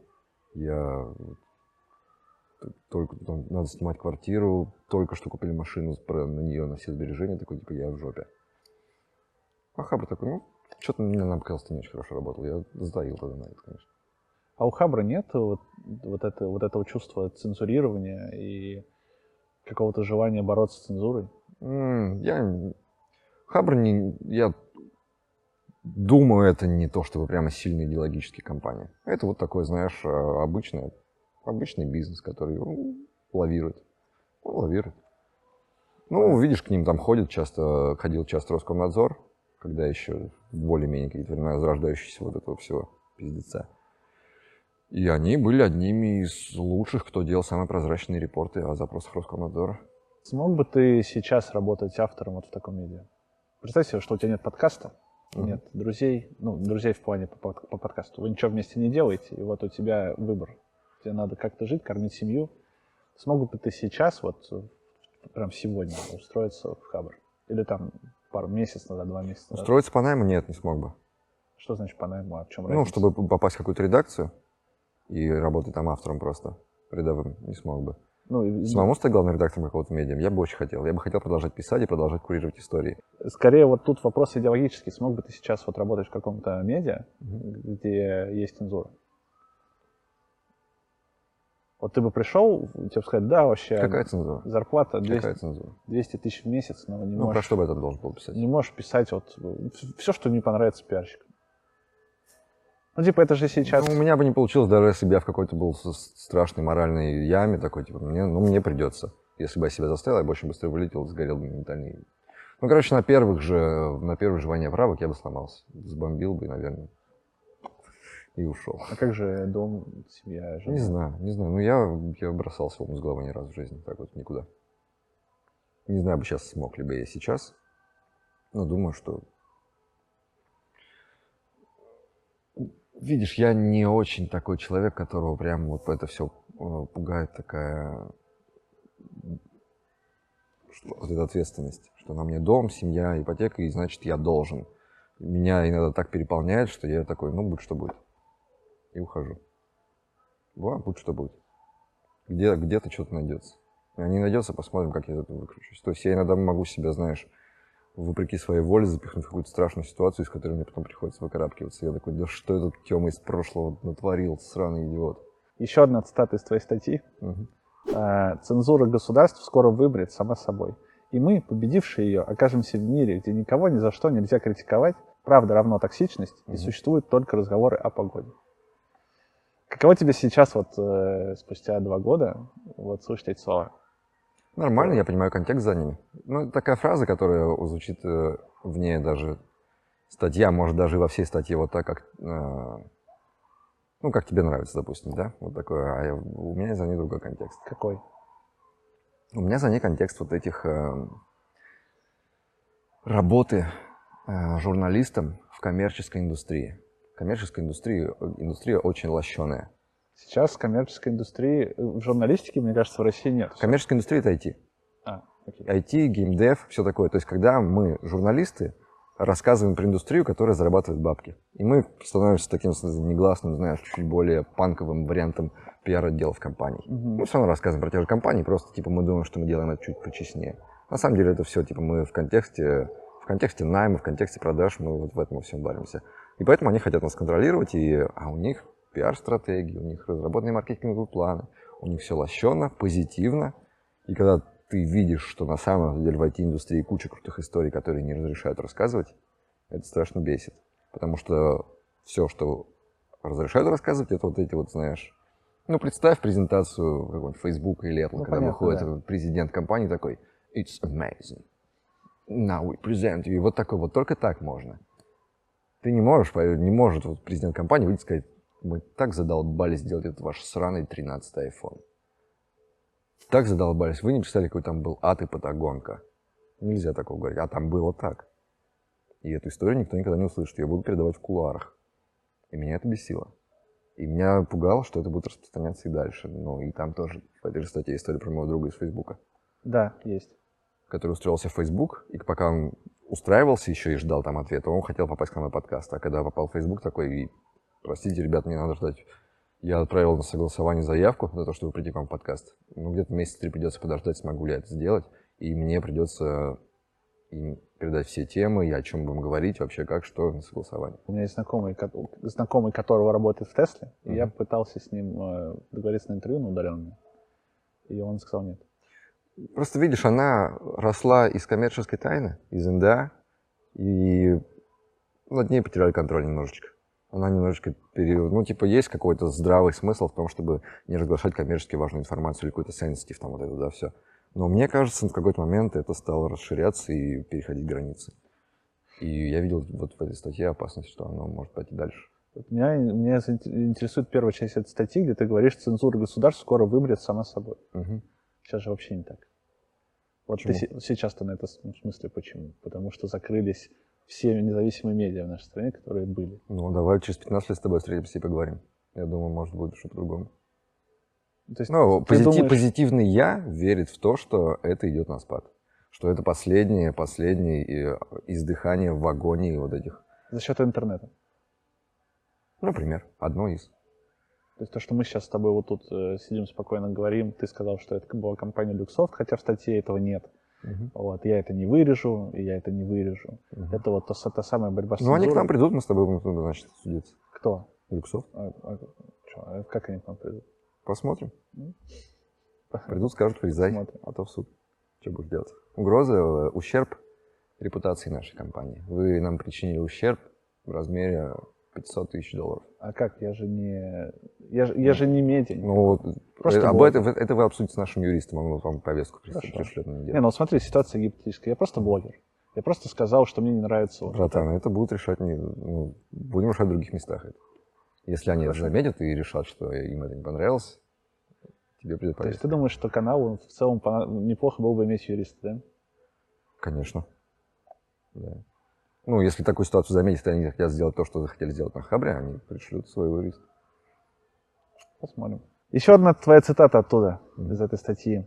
А я ненавижу любую цензуру. И когда говорю, что современные корпорации гораздо большая угроза свободе слова, чем государство, мне говорят, что я перегибаю палку. Now we're talking. Почему при этом ты стал сам цензурировать? Вот Ну, ты, ну, вот это- смотри, посмотри, да. вот два, два года назад вот этот вот человек, который вот это написал, сейчас сидит передо мной, и я знаю, что он цензурирует сам. Ну, ты намеренно. мне приводи пример, давай уж сразу. Ну, вы удалили несколько видосов э, с Ютуба. Они все доступны в аудио. Ну что, у вас основная... основная... Я, Ну, смотри, типа, у нас тоже есть подкаст. да, да? слушай. И там, типа, слушает 100 человек, ну, например. А YouTube смотрят десятки тысяч. Судя по статистике. Но это же вообще несопоставимые... Ну, давай, вот сейчас это все без контекста звучит. Э, У нас есть, мы удалили в первые недели войны ви- видео с Егором Бугаенко, с мэром Ивановым и с Саватеевым. Да. Да, окей, ответ. Я тебе скажу ответ, потом задам тебе вопрос. А Ответ, ну, чисто на эмоциях, Ну, чисто понятно, со да. злости. Да. Почему, э, ну, типа, можно долго рассуждать, почему это не было цензурой, я не считаю это цензурой. Потому что у Егора свой канал, там, у, него аудитория, как мне казалось, даже может побольше, чем у нас, его знают Не-не-не, побольше, чем нет, нас. у него сейчас на Ютубе... Когда последний раз я смотрел, когда Ну, вот типа, к его знают, приходил. он медийный. Да. У него есть Ты тоже каналы, медийный, и, вас тоже знают. и мы это сделали, знаешь, без заявления. Ну, то есть мы не сказали, не смотрите все Егора Бугаенко, не слушайте его, вообще бросьте его. Мы такие просто злые, увидели его посты. Реально, это была первая неделя вот этого радикализма, такого, знаешь, что все катится тартарары. Удаляем. Давай, пошел нахер. И вот так, знаешь, ни постов не писали про это, ничего, просто убрали видос. На аудио валяется, а пускай валяется, хер с ним. Ну, то есть мы не пошли такие срочно, Егор, не стали писать него жалобы в YouTube, что удалить его канал. Ну, типа, пусть вещает. Пусть, где он может говорить, говорит, у него есть аудитория. Нормально. Не хочется, вот в этот, в этот день, конкретно в тот день, когда мы удалили, было, знаешь, мерзкое ощущение, что не хочется себя видеть в кадре с человеком, который вот это написал, то, что мы увидели. Он же не вас сказал. Да. Ну вот не хотелось тот день вообще. То есть смотри, у нас выходил видос с Егором второй, и Егор сказал там что-то, что, ну, нам вот, мы послушали такие, это перебор. Мгм. И мы у себя это вырезали. Но сейчас, если, например, ко мне придешь ты и скажешь, удалим видео с Егором, я скажу нет, потому что человек потратил время. Кто это для тебя такой, естественно? Как я, ну, если бы мне кто-то пришел и сказал, удали видео с Егором, потому что вам не нравится, я бы сказал, идите нахер. Но тебе не кажется, что вот, вот, вот это ваше решение по тому, чтобы цензурировать каких-то людей, которые вам не понравились, как, как отреагировали? Ну, слушай, я протестую, я не, я не считаю, что это цензура. А что это тогда? Психанули, дотянуться хотелось хотя бы Ну, это до кого-то, хоть кому-то, инфантильное кому-то. решение, Ну, правильно? конечно. Но если вы медиа считаетесь, и вы достаточно крупные медиа в IT, но вы крупные, Мы, смотри, мы подкаст, куда мы звали всегда, кого хотим, говорим, о чем хотим, и Так, так зовем людей. Вот нам это тоже постоянно предъявляли, что почему вы зовете только вот этих людей, которые вам нравятся, почему вы не зовете тех, кого, кто вам не нравится. Потому что они нам не нравятся, мы их не зовем. А это цензура. это нет. Да. Это не цензура. Егор перестал нам нравиться, в этот момент мы на него были очень злые. Сейчас, если бы вот сейчас в этом состоянии, ну, такой, ну, пусть валяется, хер с ним. Но в тот момент был очень злой, такой, типа, дотянуться до кого-то хотя бы, потому что тебе пришли, тебя отпиздили, ты такой, Хоть кого-то, а в да? ответ я дать ничего не, дать сдачи не могу. Кто здесь еще пидорас, который поддерживает моего обидчика? Вот этот пошел нахуй с моего канала. Это, это больше похоже на бан, понимаешь? Вот бан в соцсетях. Это цензура, бан в соцсетях. Я просто считаю, что, вот смотри, если бы, например, у тебя был канал видеоуроком, с видеоуроками по JavaScript, например, да, допустим, и у тебя было бы там интервью с Егором, и ты бы такой разозлился и удалил. Вообще, это твой канал, ты личный блогер там и так далее. Но мы обречены чуть-чуть больше, чем просто канал блогера. Это все-таки похоже на какое-то, ну, какое-то айтишное медиа. Мгм. И в этом случае надо как-то, мне кажется, что, наверное, чуть по-другому подходить к этому вопросу. У тебя есть свой канал, где ты подходишь к вопросу по-другому. Молодец, отлично. У тебя есть свой канал, ты делаешь так, как ты считаешь нужным. Я же не говорю тебе, удали нахер. Я тебе поговорил о том, когда ты, э, мы с тобой обсуждали о том, когда ты хотел звать Егора вот Да. во время этого всего. Но я же тебе не говорил, что нет, я с тобой не буду дружить, если ты это сделаешь. Ты пытался объяснить, почему не стоит это делать. Да. Я тебя не Да. послушал. Все отлично, супер. Но это же, я же не перестал, не отменил тебя. Не Да. сказал, что, блин, вот Даже этот человек пришел, плохой. ну, вернее, мы к тебе вот у Всё, тебя дома. тут. всё, я, ну, типа, Егор вещает, Егору никто не заткнул рот. Егор просто пошел нахер с нашего канала, вот и все. Ну, почему это цензура? Тем А более, всё- что аудио лежит. Заходите, вот прям кому прям пиздец не в моготу. Зашел на Яндекс Музыку, включил, вот слушайте этого вашего Егора, сколько влезет с нашими голосами А рядом. в чем разница того, что вот пришел Люксофт, который сказал, вот этот, вот админ-админ удалите, это иначе суд. И вот ты, который такой, а я, мне не нравится. В Грозе насилием. Что? В Грозе насилием. Только в этом? Ну, это важная штука. То есть и цензура это там, где есть угроза насилия. Вот в этих кейсах разница, в Грозе насилием. А в целом, вот, ну, э, мне интересно, для меня это больше похоже на бан. Ты мне говоришь, что это цензура. Ну, типа, а чем это отличается от того, что, например, ты вырезал кусок э, с Егором Ген, который тебе не нравится? тем, что он нарушает закон Российской Федерации. Это цензура? Это нарушение закона Российской Федерации. Цензура ли это? Ну, кто Вот. знает. Я, слушай, это сложно сказать. Ну, а здесь э, чувак пошел нахер с канала, где как бы, ну, не- я не хочу просто, чтобы там был человек, который мне не нравится. Это, ну, типа, звучит стрёмненько, да? Звучит так, типа, отменненько. Это Ну, не звучит- отменненько, это ну, звучит звучит. очень как-то инфантильно и Окей. Ну, это слово «инфантильный поступок» мне нравится больше, чем акт цензуры. Я считаю, что это инфантильный поступок. Да, я помню, у тебя был пост э, про то, что ты не делаешь продажных выпусков. да. Ты не продажный. Да. И, типа, ты все время говорил, что у тебя свобода слова, ты типа, даешь площадку всем. Всем Пост дашь. нажива- называется э, не жопу, э, продать жопу. Вот Продать тут- жопу. Тут появится сейчас. И вот у нас сейчас не, не продажный выпуск. Нет. И ты как говорил, что ты, если го- гость скажет, что ты эмоциональный, ты это не вырежешь. Если гость попросит, Ну, типа, что-то клево. Нет, если гость не попросит, нет, сам по себе. не вырежу. Ну, типа, могу я сейчас э, высказать все, что думаю о Тинькове? Можешь. И ты не вырежешь это. Не вырежу. А про твоих рекламодателей когда будет в этом выпуске? Можешь. Ну, прямо Просто- хуесосить все вообще. Просто не выйдет реклама, значит, в этом выпуске. Ты готов на это Смотри, в пойти? чем прикол. Э, Мне в последнее время просто не нравится, что многие привязывают Тинькофф к каналу, к нашему. Наш Мгм. канал никак с Тиньковым вообще не связан. Потому что я работаю в Тинькофф, это, это, это единственное, как связан наш канал с ним. Ну, я понимаю, я это знаю. Я не Поэтому- говорю, что и, и Тинькофф тебе проплачивает. Ну, типа, тебе норм будет, если тебе придут чуваки из Тинькова, это что это такое, типа, там, в твоих видео? Ты Нет, не норм. будешь? Мне придется столкнуться с вот этим вот выбором цензурироваться или... И Я попрошу тебя ни в коем случае не вырезай все, что я сейчас расскажу про Тинькофф. Что я думаю. Давай. Нет, ну типа, если я это сделаю. Вырежу ли я это или нет? Слушай, наверное, будет некорректно, если я это вырежу, поэтому нет. А, окей. Я только что тебе, говорил тебе про то, что ай-яй-яй, а потом такой взял и кусочек срезал. Ну, теперь я тебя подставлю и не скажу ничего. И все подумают, что это вырезал. Хорошо. Так а, а что, было что-то, нет? М? Было что-то? Что было? Что сказать про Тинькофф? Да не, обычную повестку нести. Мне насрать. Окей. Ну, типа, знаешь, вот это все, что вы делаете со своими клиентами и все прочее, прочее. Вот сейчас, типа, поднимать все эти вещи, которые я бы стал спрашивать, если бы ко мне пришел кто-то из Тинькова поговорить честно, как э, из Яндекса чувак пришел. Типа, давайте, несите все свои вопросы, я буду на них отвечать. Если кто-то пришел с Тинькова такого, я бы стал сейчас это всяко спрашивать. Если бы ко мне пришел человек из Тинькова, я бы тоже это спросил. Ну, и если, допустим, я просто начал там материться из-за того, что там мне с валютными счетами что-то или с этими комиссиями, то я такой прямо ебаный Тиньков, что за хуйня собачья? Как вообще, блядь, этим банком можно пользоваться? Это все такое. Смотри, э, я бы с удовольствием поговорил на эту тему с представителем Тинькофф, честно. Я просто не искал еще. Не, мне интересно, как ты сам работаешь внутри Тинькова, не боишься ли ты, что тебя будут высказывать про Тиньков в эфире твоей, твоей передачи? У нас никак не связан канал с Тиньковым. Ну вот я тебе, вот если бы я сейчас начал все это говорить, Хорошо. Все. Единственное, смотри, как бы это могло развиваться дальше. Ко мне бы пришел кто-то из. Тинькофф и сказал бы, Вань, ну как так, ты вот у нас работаешь? Я Ну бы сказал, ну на- мой канал никак не связан, он никак не спонсируется Тиньковым. что, блядь, за хуйня? В рассрочку подключать из сторисов. Ваня, ёб твою мать. Ты же, Это ты шо? сделал это.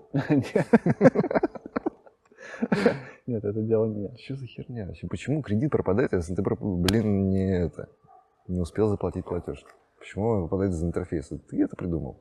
Ты там занимаешься архитектурой всего этого. Слава богу, не. Не ты. Ну так вот, я не договорил. Давай. Что, ну, пришел бы ко мне кто-то из Тинькофф, сказал бы, что вот как так. Я бы сказал, ну, мой канал никак не связан, никак не спонсируется с Тиньковым, никак не лоббирует с Тиньковым. Тинькофф никак, никак не помогает его продакшену и так далее. Это мой личный блог. Супер, круто. Меня могли бы уволить с Тинькова, Мгм. например, да, сказать, ну тогда, Вань, все. Это не ложится в наше представление о какой-то корпоративной этике, там что-то еще. Мгм. Вот, давай-ка ты хорошему пиши. Я бы написал. Ну, то есть ты понимаешь, что ты бы встал перед сложным моральным выбором, и ты бы, Конечно. возможно, сделал его в правильную сторону. Я, этот, я этот, этот, на этот вопрос ответил еще очень давно. Один, один раз мы сидели, что-то пили у кого-то на день рождения, и канал только стартовал, и парень меня спросил, говорит, а вот если так случится, что тебя уволят за это? Я говорю, ну, значит, я пойду куда-то в другое место работать. Он говорит, ну, а если вот никто не возьмет, скажу, ну, слушай, пойду куда-то там за рубеж, там, да, работать на удаленке или что-то типа того. То есть я для себя давно на этот вопрос ответил. Красавчик. Спасибо. Все, дальше пойдем. Давай. Как ты понимаешь термин «свобода слова»? Сложно. Очень сложно, понимаю. Но не, вот, не каким-то состоянием, что вот она есть, и вот ее нет. Какой-то большой-большой-большой-большой спектр. И вот на каком-то участке этого спектра она все еще существует. И, но ты не точ- никогда не можешь сказать, где случился переход в тот, в тот состояние, где ее уже не существует. Ну, а, а вот ну, что такое для тебя свобода слова? А, Когда я могу говорить, и ко мне не применят насилие, это то, что я говорю. Все что угодно можно говорить. Ну, конечно, у меня здесь включаются вот эти все, знаешь, себе-то я верю, ведь я такой хороший, совестливый. Я-то ведь, я думаю о других людях, я думаю о чувствах других людей. И поэтому я себе сам не позволю э, брать и оскорблять чувства других людей. Если я сделал это случайно, кого-то обидел, да, я хотя бы буду точно знать, что меня за это не посадят, не убьют. Ну, вообще, я считаю, за все, что говоришь, прикольный. Всегда отдавать себе отчет, что за все, что ты говоришь, возможно, надо отвечать лично. Ну, то есть, чтобы вот за любое твое слово тебя могут прийти и, глядя в глаза, спросить лично. Вот ты вот это говорил, повторишь мне в лицо. Тебя на этом месте забирали, ты говорил. Да. Расскажи, как это было. В начале войны, когда еще не вышел закон о фейках и дискредитации обо всем, все, по всей стране люди выходили с плакатами «Нет войне». Вот, мы пошли с женой, жена развернула плакат, ну, типа там же пикет, надо по одному вставать, да? Вот она стоит здесь с плакатом, я стою рядом. Приезжают менты, говорят, пошли. Мы уходим, начинаем с ними разговаривать. Вот, а, и мент такой, типа, ну, ребят, она достала телефон, начала снимать его. Он такой, ребят, ну камеру там выключи, я тоже выключаю. Вот он выключает говорит, ну, молодцы, красавцы, стоите, ну, мы против ничего не имеем. Вот. А ему по рации говорят, типа, ну что, взял? Он говорит, да, просто обычная нормальная девчонка стоит с плакатом, ничего, ничего серьезного. Они говорят, ну, вези оформлять будем. Он говорит, зачем я не повезу? Я говорю, в смысле не повезешь, вези. Они ничего плохого не делали, это законно все. Она стоит, ну, это можно. Он говорит, давай вези, мы тут разберемся. Он говорит, ну, если хотите разбираться, сами сюда едете, я не повезу. И приехал какой-то уже там офицер, вот специальный, который по всем этим эшным делам. Пришел, сфоткал его паспорт, записал данные такой, и спросил, ну вы сколько еще здесь будете стоять? Полчасика вам хватит еще? Ты боишься ядерной войны? Временами накатывает. Ну, когда начинаются вот эти, знаешь, э, лозунги, эскалация там. Давайте-ка вот э, кнопочку убирать не будем. Ну, Киселев по телевизору это смешно, конечно. А когда, знаешь, там, Лукашенко говорит, что надо быть готовыми к ядерной войне, когда там Путин говорит, приведите в боеготовность, ты такой, типа, вау, ребят, вы серьезно?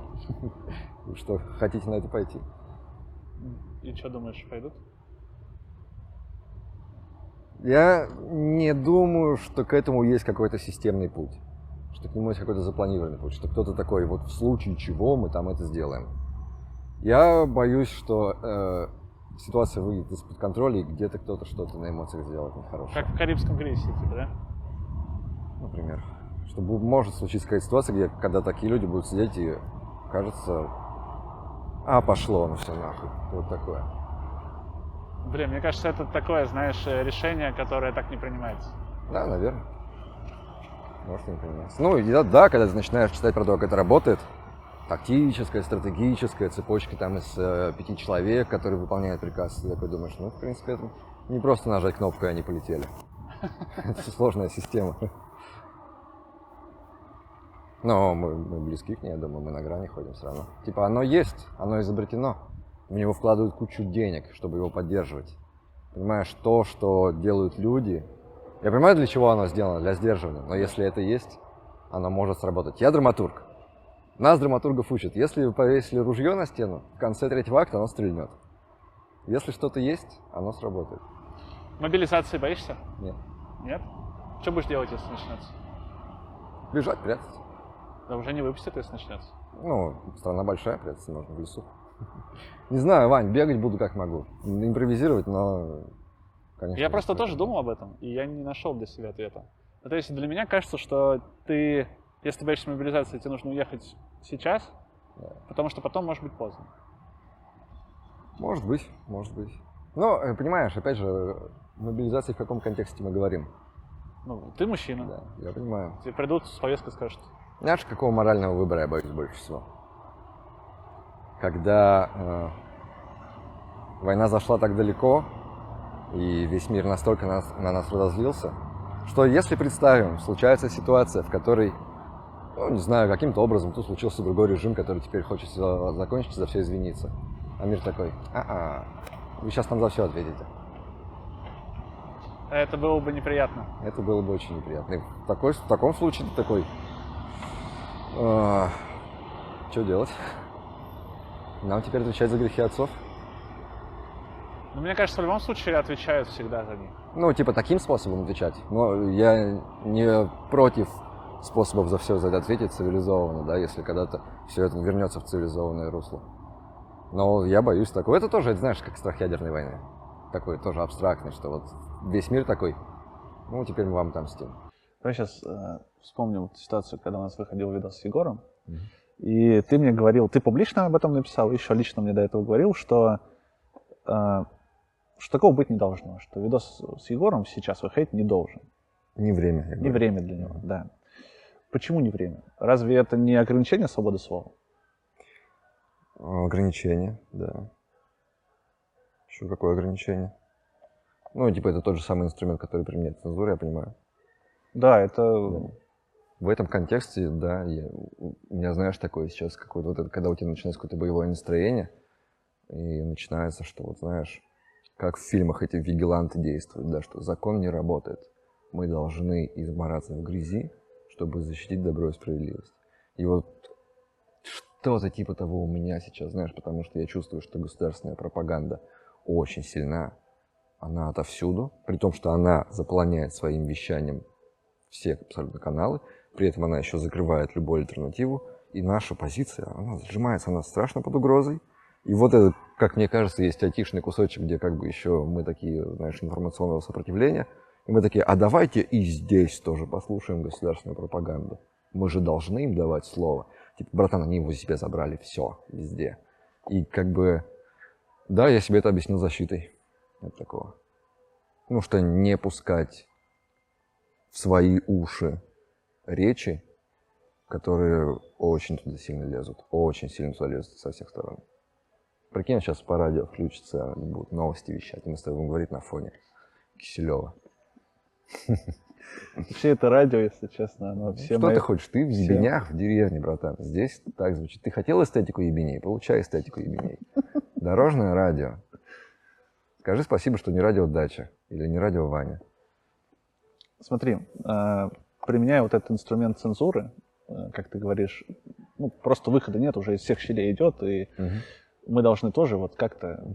Ну, слушай, видишь, это для меня цензура, потому что я типа такой тоже совестливый, да? Я понимаю, что это нехорошо, но люди, которые умные, которые рассуждают о свободе слова там, в правильных политических терминах, они это как бы говорят тоже. Это частная дискриминация, например. Они это называют, это не цензура. Я не очень в это верю, но типа это что-то вроде нее. Это свобода не слушать что-то. Я просто хотел спросить, э, если ты применяешь вот такие инструменты цензуры, которые применяет э, пропаганда, не становишься ли ты сам э, инструментом, который толкает просто другую пропаганду? Пропагандистом? Ну, Вань, ну, ну, очень же черно-бело ты сейчас говоришь. Вот ты, Да типа, ну ты, пусть. когда, когда тебя критикуют, да, ты такой, мир не черно-белый, все неоднозначно, на вещь надо смотреть сложно. Меня пока еще никто, надо посмотреть не по всему спектру, типа, ну, все очень такое, знаешь, зыбкое, серое. Но когда вот, типа, ты себе придумал какой-то идеал, типа, знаешь, вот я верю в свободу слова очень наивно, очень черно-бело. Она странная. Свобода странное, парадоксальное дерьмо. Никто не знает, где ее границы вообще. Где вот это кончается, моя свобода начинается твоя. Как они друг с другом соприкасаются. Где моя, не- где моя свобода не слушать это дерьмо, которое я не хочу слушать. Ну, Не типа, включай. Не включаю. Ну так зачем, Не ты, включаю. зачем ты говоришь, что нет, вы тоже не должны включать? Вот нельзя Вань, ну включать. я тебе не запрещал. Не, не мне, я говорю в целом. Ну, то есть твоя позиция какая? Что вот вышло, но этого быть не должно, и вот ни в Так коем а случае там не нет, включайте. вот то, что мы убрали, там этого даже нет. Это просто неприязнь к человеку. Там нет информации, которую я считаю вредной. В этом в интервью вообще ничего не было. Там болтали какую-то херню. В том, да, я говорю Оно про- абсолютно бесполезное наше интервью с, с Егором Бугаенко. Мы просто трещали за херню какую-то. А тебе я ничего не запрещаю. Нет, Я тебе говорил, Вань, пропаганды сейчас очень много. да. Просто защити свои уши от нее и наши уши. Не надо ее сюда тащить. Не надо ее сюда тащить. Она и так. Ее никто, Егору никто не захлопывает рот. Просто не надо заставлять нас это слушать. Так ты не ответил на вопрос, что если ты сам начинаешь отменять и цензурировать, ну, или, как ты сказал, э, частно дискриминировать, не являешься ли ты вот... Вот на этим? этом участке спектра еще нет. Я допускаю, что если я, я почувствую вкус крови, да, и начну делать это больше и больше и больше, вот на каком-то этапе ты мне можешь сказать, братан, смотри, сколько всего ты уже сделал, вот теперь цензор. Пока я считаю, это еще не так. Ну, Уже два, да, есть? Каких? Ну, типа от- удаление видосов, которые, которые мы обсудили, Мгм. и высказывание про то, что не должны выходить видосы, которые мы, которые мы выпустили. Два, два случая, когда ты Не говоришь, что- должны. Ну, ты сказал, что... Ну, типа, Сань, цензура — это запрет. Да. То, что я с тобой обсуждал, мы, это был диалог о том, надо ли это делать. И Не, тебе я, говорю, скорее не про время. твою публичную позицию, а не про Про обсуждение. публичную позицию, ну, типа, э, пропаганду не надо распространять, да, моя такая. Но это не Считается совсем это цензура, цензурой? это ты же не, ты ж не цензура, ты же не вырезал, из, ты же не Ага. пришел к нам. Это не совсем цензура. Ну. Но Это что-то, какое-то Ну, типа, я считаю, да, говорить с Егором Бугаенко сейчас это распространять пропаганду. Я считаю, что это делать не надо. Ну, типа, это моральный выбор, который ты сделал. Я считаю, что это делать было не надо. Это не, ничего не имеет общего с соблюдать баланс. объективностью и выслушиванием всех сторон. Эту сторону мы прекрасно все знаем. Мы знаем все ее аргументы. Ну, что он тебе нового сказал? Не, я, я про то, что я стараюсь соблюдать баланс. Например, вот ты Баланс нарушен, Вань. на моем Баланс канале не нарушен. нарушен. Ну, твой канал не в вакууме существует. Понятное дело. Но я стараюсь на своем канале соблюдать баланс. Вот у меня есть э, видос с Филом, видос там с Бугаенко, видос с тобой теперь есть, будет. Отлично. Если тебе от этого хорошо, я то очень за тебя рад. Я просто про то, что я стараюсь давать высказываться Молодец. людям с разной точки Вань, я зрения. тебе говорил, ты красавчик. Спасибо Круто. большое. Это все, ну, отлично ты делаешь. То, что, но это не меняет того, что я считаю, что слушать Егора Бугаенко сейчас не время. Когда вот его отменяли за те вещи, да, мне было не страшно с ним говорить. За сексизм, за вот это все. Мгм. Мгм. Ну, типа, мне это тоже не нравилось, но я такой, ну, хер с ним, давай поболтаем, что там где. Потому что я знаю, что, типа, если он будет что-то говорить, я смогу с ним спорить. А здесь я не смогу с ним спорить. Он придет ко мне, допустим, я такой, ну ладно, хорошо, мы должны извиниться перед Егором за то, что удалили видос, позвать его и спросить его за все это. Пусть выскажет и восстановит баланс еще и на нашем канале. И он начнет говорить что-то про Украину, а я такой, запрещено законом Российской Федерации спорить с такими э, доводами. Ну, как, где здесь тогда цензура получается? Кто жертва цензуры? Почему ты можешь спорить в рамках закона? Почему нет? Не смогу. Ты сам не сможешь, но в целом ты это можешь делать. Не, когда тебе будут нести, вот, ну, когда ты уже будешь предметно говорить по всяким фактам, ты начнешь приводить какие-то аргументы, и у тебя очень легкая позиция переступить черту дискредитации уже на фейке. Ну и просто мы же понимаем, что эти законы, они такие, не то, что знаешь, что они четко и системно работают. Они, это избирательная херня, которая конечно. как угодно трактуется. Все. Мы в условиях цензуры от него защищаемся, понимаешь? А не сами его цензурируем. Ладно, постараюсь ускориться. Просто мне показалось, что мы начали так, типа, за тему, которая тебе близка, про цензурирование и так далее. Ты так э, очень Ну, очень не нравится она мне. не нравится? Ну, потому что в глубине души все равно я, во мне есть голос, который с тобой согласен. Во мне много голосов. Смотри, Я не камера, ши- камера пишет. Да. Я не шизофреник, я понимаю. Я не шизофреник, но во мне много голосов, они всегда спорят. И во мне есть вот этот наивный, светлый голосочек, который говорит, что должен быть абсолютно кристально чистый, не использовать никакие грязные методы. Я вот как раз хотел задать тебе вопрос, что не думаешь ли ты, что использовав вот этот грязный метод один, второй, там раз, третий раз, в какой-то момент для тебя это станет нормой. Ты такой, ну, Я, конечно, тебе про это и сказал, что если я начну и почувствую вкус, вкус крови и начну фигачить направо и налево так, то на каком-то участке спектра ты можешь сказать, ты превратился в говно. да кто я такой, чтобы тебе это говорить? Ну, ну, ты скажешь, Если ты спросишь, скажу. Ну, даже если прошу, можно. Ну, и кто-то еще скажет. Ну, это станет заметно. Может, я не замечу. Сам Но я надеюсь, что нет. Потому что, вот, ну, как мне кажется, я себе... Не только себе, мне кажется, я правильно объясняю. Ну, типа, мне кажется, я сейчас прав. Время покажет. Да, конечно. Я буду рад с ним поговорить, когда отменят цензуру. С Егором? Извинишься за удаление? Нет? Ну, смотря какой голос переборет, но сейчас этот голосок, который я говорю наивный, это, ну, типа, это, знаешь, такой червячок, который точит. Ну, типа, не надо было этого делать, да? Ну, инфантильненько. Ну, типа, вот это масштабирование твое до, до- до- до того, что я совершил акт цензуры, ну, нет. Нет. Вообще нет. Ну, что, понимаешь, я немножко стараюсь э, раскачать вот эту Да. тему. Для того, Научился, да, у нас журналистов? Жаренькая, да? чтобы- Ну, я же готовлюсь. Мгм, Я молодец. Смотрю контент всякий, как, как А, это Тащишь делается. от журналистов самое худшее, Вань. Желтушничаешь? Ну да ладно. На твоей совести. Э, Давай.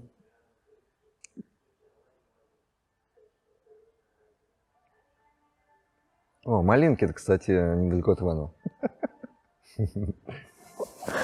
Блин, у нас такие серьезные темы и такой жесткий саундтрек под это. Прикольно. Я не знаю, слышно ли на записи, но если слышно, простите нас, пожалуйста. Это Иваново, IT столица мира. Да. Что есть в IT, чего нет в остальной России?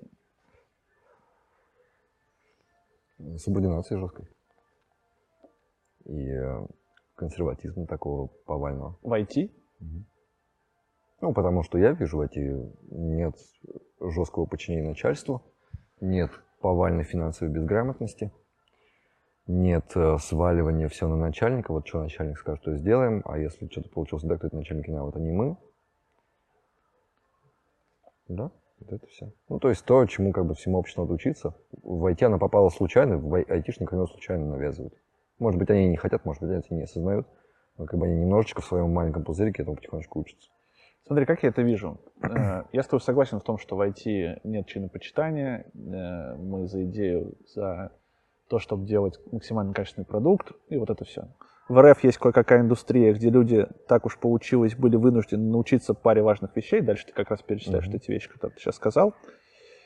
И дальше я все читать не буду, но тут Мгм. есть э, point, что, тех, э, что это не значит, что программисты спасут Россию, это значит, что все люди, технари и не, тех, и, и не технари, связанные с частной цифровой индустрией, случайно получили опыт, который внезапно может иметь решающее политическое и социальное значение. Мгм. Думаешь, айтишники спасут Россию? Нет, я же говорю, что не думаю. Просто Не как я это вижу, спасут, нет, как я это вижу, смотри, спасут. IT-сфера сейчас Мгм. популяризируется. Да. Все больше людей придет в IT, эти люди получат вот эту культуру, где Мгм. нет вот этого чинопочитания и так далее. Со временем мы получим такое пере- переопыление, как будто бы, которое пойдет на пользу. Мгм. Нет? Да. Но это не спасение России вот сейчас. Потому что, как бы говорят сейчас, э, ну, знаешь, да, что нам нужны не действия, которые там в долгосрочной перспективе сработают через 10-15 лет, они нам не помогут. Нам, типа, нужны какие-то там, вот, знаешь, политические организации, сменяемость власти, вот, вот все эти такие штуки, которые вот сейчас действуют, да. А я, типа, я не, ну, я не знаю, мне кажется, ну, сколько раз у нас это не сработало? Сколько раз нам принесли эту либерализацию, и мы от нее отказались? Ну, типа, я не понимаю, почему. В этом И ты случае начинаешь копаться, искать это, почему либерализацию, которую нам уже несут сто лет, мы ее постоянно, люди ее отвергают, отвергают, отвергают. Ну вот Солодников же, он же про это говорил. Ну, как я понял, да, как я понял, да. Я тоже так понял. Я понял, что не, ну, как поняли, что будьте аполитичными, ходить картины смотреть. Не про это вообще. Не про это. Вообще. Ну, типа, блин, мы не можем районом организоваться. Мы ждем, когда кто-то один придет и скажет, сдавайте деньги на дорогу. Мы не пойдем искать нашего чиновника. Всё такое. Мы сидим, и все. А вот ждем, когда на нас вот что-то спустит, что будет. Ну, что-то в культуре должно меняться, но это долго, сложно, и это годами, десятилетиями. И я не знаю, что должно случиться, чтобы оно начало меняться. И вот я в этом увидел надежду, что смотри, просто пришли и случайно распылили какую-то идею, что может быть по-другому. Но тебя же там за эти посты э, притянули, да? Нач- Начали говорить, что а, опять эти айтишники. Ну, я не злюсь, нормально. Это, Там из, были смешные ответы. это из внешнего интернета, да? Да не только. Не только? Не только. И изнутри тоже. Ну, изнутри, изнутри нашей сферы. Да, да. Ну, есть же еще другая сторона. Не все верят в то, что IT такое хорошее. Что говорят, все это наоборот айтишников инфантилизирует.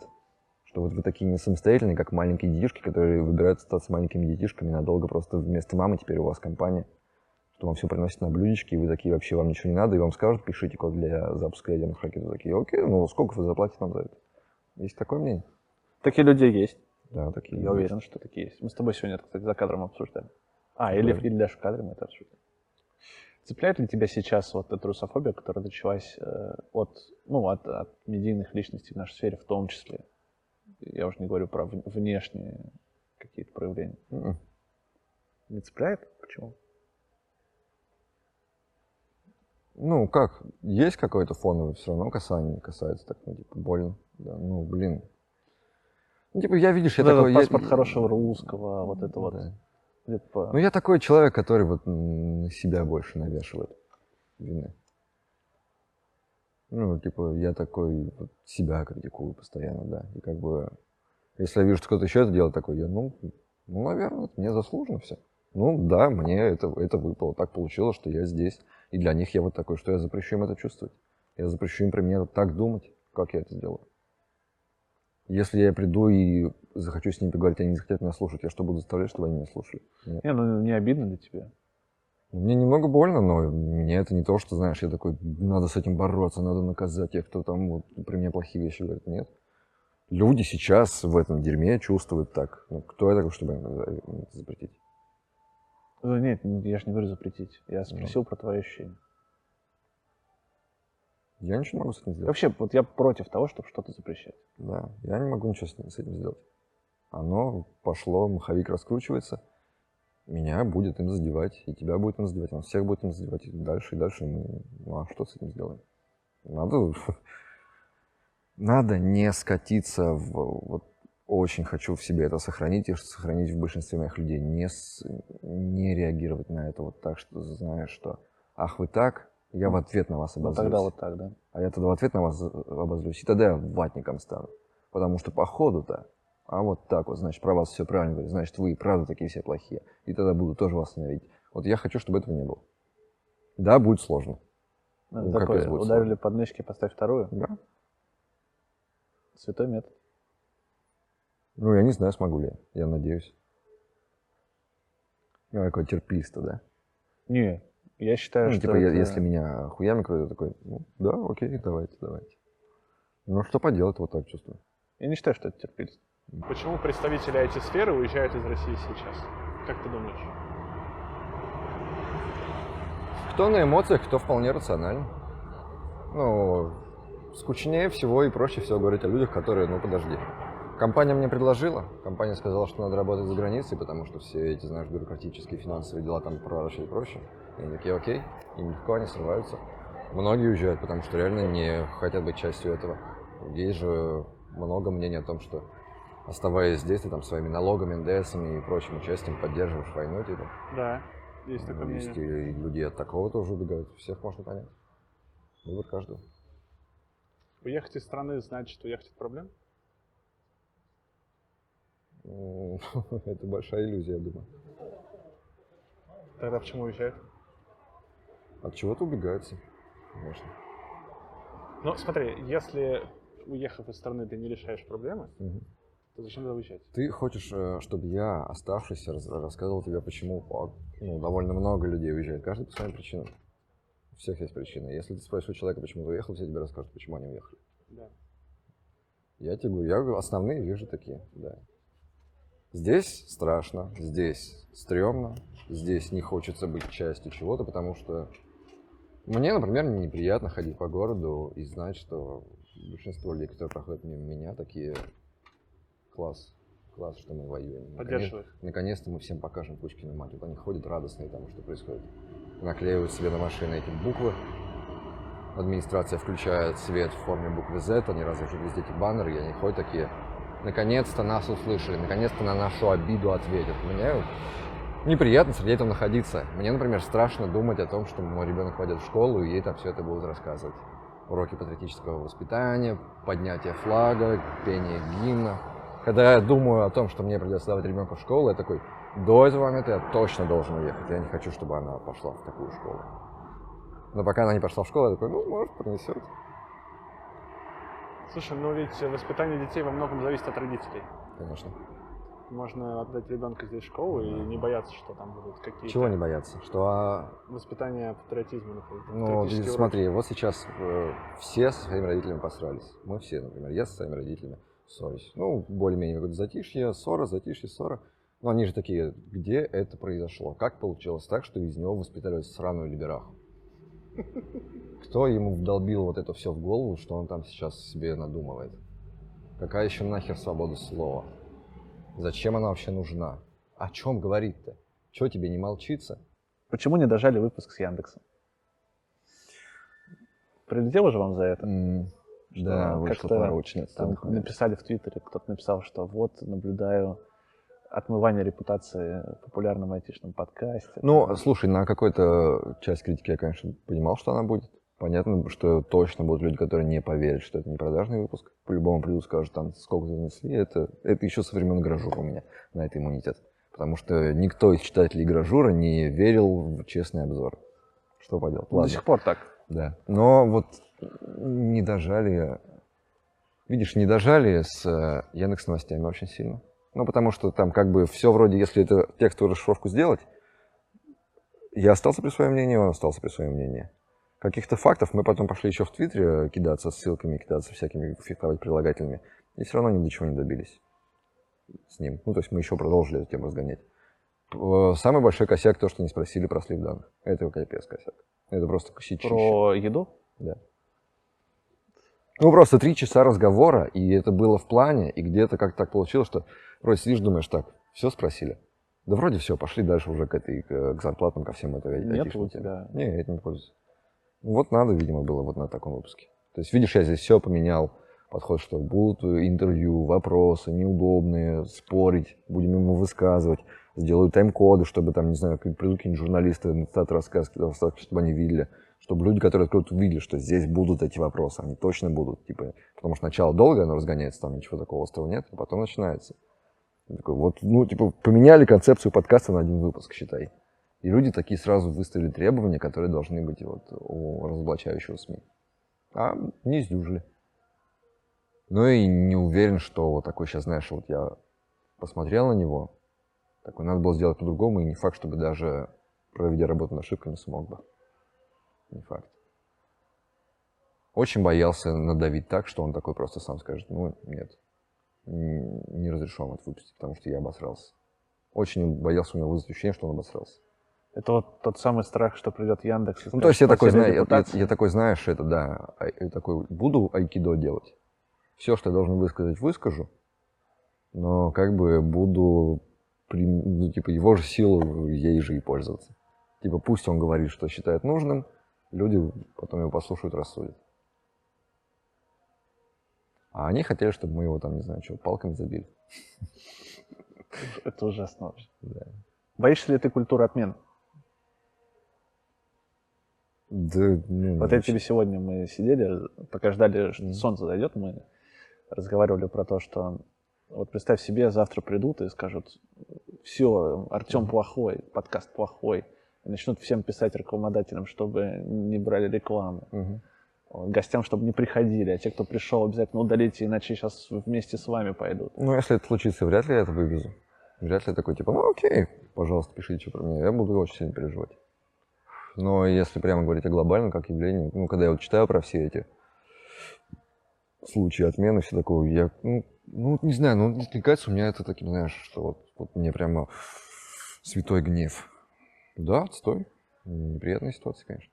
Меня больше пугает э, реакция людей, которые прям бомбят на культуру отмены. Я их вот бомбящих на культуру отмены боюсь больше. Потому Почему? что я не знаю, я в них вижу... Ну, я не верю в их честность в этом плане. Смотри, я, мне не нравится культура отмен. Мгм. Я честно не Да, люблю. ты- ну вот часто у меня возникает такое, что как будто бы люди, которые э, критикуют культуру отмены, они на самом деле им не нравятся совсем другие вещи в культуре. Ну, вот всякое, ты знаешь, э, стереотипные либеральные вещи. Мгм. И они видят слабые места либеральной культуры и такие, да, потом будут бить просто слабые места. И типа бить вас вашим же оружием. Вот это все, типа, знаешь, хитрые риторические приемчики. А на самом-то деле похоже на какую-то конспирологию. Да? Ну, ну, ты говоришь, вот они, вот если вот это, они... Не, вот я это, и про, вот типа, вот ментальность такого человека, который я представляю, который приходит бомбить на культуру отмены иногда. Знаешь, а потом смотришь, а он... И, э, там, и таким словечком бросится, и сяким словечком. То есть он такой, я боюсь, что меня отменят за то, что я хочу засирать женщины дальше. Понимаешь? А типа, ну, братан, ты боишься не того, что тебя отменят, ты боишься, что тебя женщины запретят за- засирать. А как бы, ну, это же не круто. Невероятное количество твитов стер, не опубликовав. Дерьмово, когда есть мысль, с которой заранее никто не согласен, а сил сформулировать и донести нету. Да. Боишься культуры отмены? Или чего боишься? Боюсь э, вот всего, что сегодня весь день происходит. Я боюсь, что я недостаточно хорошо сказал то, что мне хочется донести. Это мое самое больное, когда я монтирую подкаст. Вот, например, мы затронули тему, которая мне важна, и я такой, я плохо об этом сказал. Я сказал об этом недостаточно понятно. Всегда бывает. Я кажется. не зара... Вот сейчас та идея, которую я хочу заразить людей, мне... им не понравится, они не поверят мне. Вот этого очень сильно боюсь. Джо, Мне, мне донести то, что в голове все очень хорошо. Вот это, знаешь, там комок мыслей, в которой еще нет слов. Слова еще не налипли. ну, этот твит ты писал, ведь, по-моему, когда видос с Солодниковым вышел. Да. Ты, ты боялся, что тебя... Но мне хотелось, вот, понимаешь, чтобы я написал, и так, чтобы все такие прочитали, такие, блин, да. А вот пишу, нет, ну никто не поверит, никто не скажет, что это так. То есть мне хочется прямо, знаешь, вот это было такое ощущение, одним твитом прямо взять и разрушить всю критику Солодникова. Вот донести до них, как оно есть. О, это... Донести до них то, чего, как мне кажется, они не поняли. И я такой, никак, никак, никак, сука. И все. Я такой, да блин. Напишу хотя бы о том, что у меня не получается об этом написать. Что для тебя дом? Что для меня дом?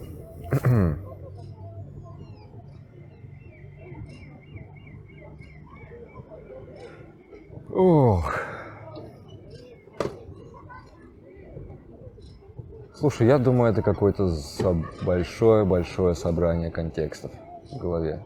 Всего привычек, инерций, людей. У меня все это, я- мне кажется, просто у меня это очень размылось. Потому что я до хера где жил.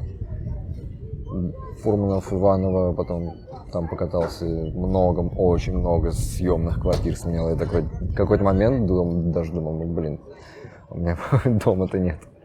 Ну, сейчас Фурманов я не езжу, в Ивана у меня квартиры нет, там я жил, здесь я жил, я не понимаю вообще, где я теперь принадлежу, так что трудно. Ну, сейчас-то есть у тебя дом? Сейчас есть, Ну вот, да. ты вот до этого... Ну, это, это же банально, да ты же не такой ответ хочешь услышать, типа, что для тебя дом, ну, если тебе скажу здание одноэтажное с участком. Нет же. Все равно что-то сложнее. Что бы тебе такого сказать, чтобы ты, блин, отстал от меня?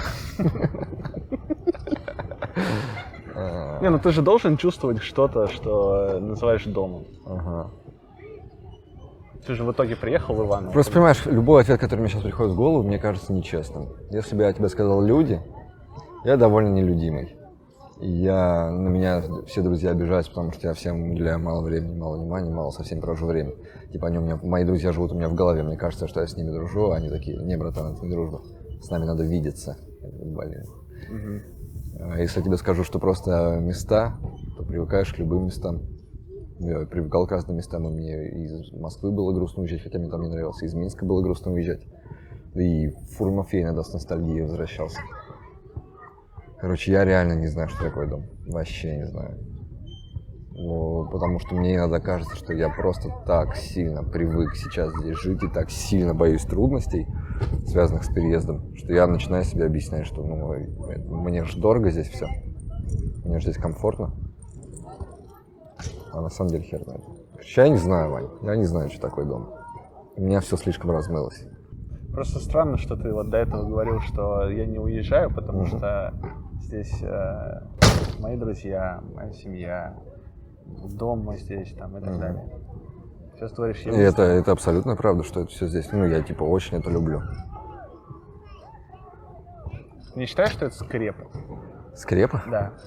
У нас до этого на видосе Антон Назаров говорил, что он пытается избавиться от этого чувства скрепного, что его ограничивает. Ну, слушай, мне бы, конечно, было легче жить, если бы я был другим. Если бы я был более решительный и не так боялся этих трудных решений. Ну, потому что я точно знаю, вот, допустим, я могу представить там сейчас свое самое лучшее стечение обстоятельств, и это просто я, я со своей женой, с ребенком, и с э, командой, и с самыми близкими друзьями, и с родными, телепортом оказываюсь где-то далеко. Где, не знаю, но где-то далеко не здесь. Где счастливо, короче, в каком-то раю, На Марсе. на Марсе. Если бы он был...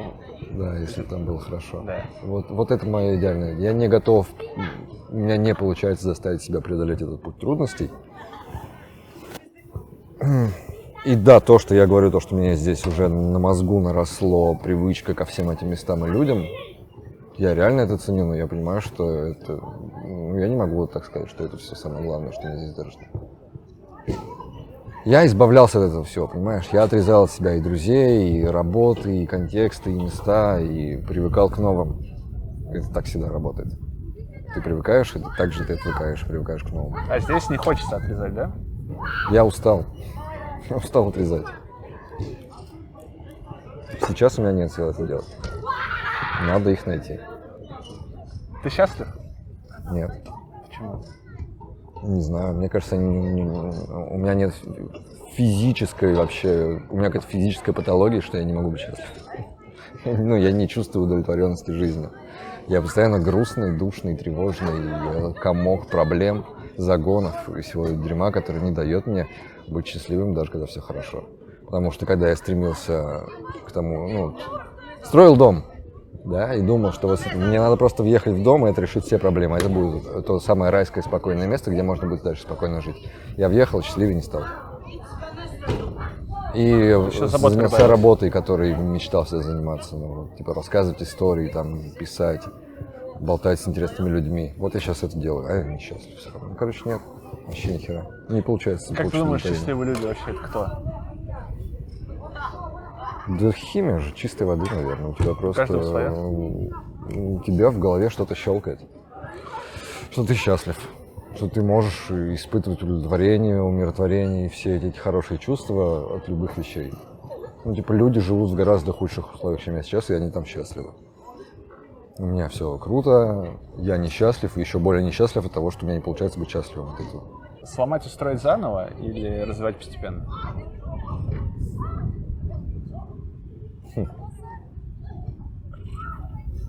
Раньше бы я тебе сказал сломать и строить заново. И сейчас так скажу. Хотя, может быть, не, не до конца так думаю. Почему? Потому что... Потому что здесь начинается вот этот конфликт, что чье-то дело по- сломать, чье-то дело построить. Это разные люди. Люди, которые все ломают, они не построятся заново. Люди, которые строят все заново, не могут ничего сломать. Могут строить созидатели, как будто эти люди не созидатели, да? Да. Поэтому эти разные люди, они вот этот, на про- процессе вот этого, кто ломает, а кто потом строит, они не могут обычно друг с другом договориться. Не знаю, что за чудесное стечение обстоятельств, когда у огромной группы людей есть способность сделать то и другое. Финальный вопрос. Что, москвич, закусали комары, да? Да меня почему-то больше, кстати, чем тебя. Не знаю. они уже наелись. Я же не москвич. Я шучу. Я же туляк. Тульской области. Город меньше, чем Фурманов, мы сегодня выяснили с тобой. Давай. Финальный вопрос. Назови три причины не уезжать из России. Я же должен был к нему подготовиться, да? Ну, мы его задаем всем. Ты можешь закурить, подумать, я тебя не тороплю. Ну, Давай сделаем, сделаем красиво, да? Как, как хочешь. Дай мне.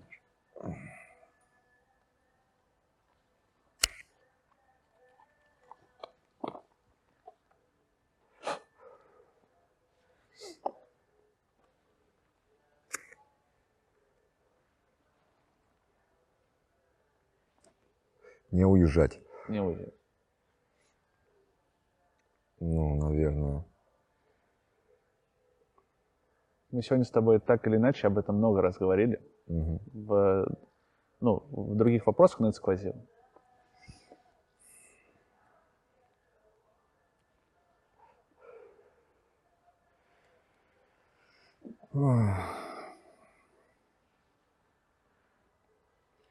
Есть одна прям хорошая причина, но, блин, Вань, про это говорить стрёмно. Ну, понимаешь, э, 25 тысяч э, рабочих сделали забастовку в 1915 году. И, ну, типа, они не побежали же из Иванова куда-то. Они пошли на улицу 10 августа, которая потом стала улицей 10 августа. Ну, и типа они готовы были пойти на жертву ради того, чтобы этот вопрос перестал быть сложным. Понимаешь? Когда все, ну, типа, мы уже не стали бы в хорошее время задавать такой вопрос. Какие у тебя причины не уезжать из России? Почему вообще думать о том, что отсюда надо уезжать? Ну, как бы, То мы, есть- мы должны с собой рисковать, мы должны умереть за свободу. То есть э, что-то менять здесь, находясь здесь. Менять извне сложнее. Ну, больше никак, только я, ну, я не знаю, как это делать. Я не знаю, как это делать. Я реально не знаю, как это делать. Мне кажется, любой способ вообще поп- попробовать это сделать, он смертельно опасен, и очень хочется найти в себе смелость и принять эту смерть. Так, с первым выясним. С первой причины. Да, нет больше причин. А что еще-то? Оставаться здесь и типа, ну окей, может пронесет. Ну, ну хорошо, у тебя вторая причина. Оставайся, м, ждать, что может пронесет. Не круто. Вообще не крутая причина. Так, пронесет. Дальше. Хочешь упростить? Не, я пытаюсь, вот мне хочется три причины получить.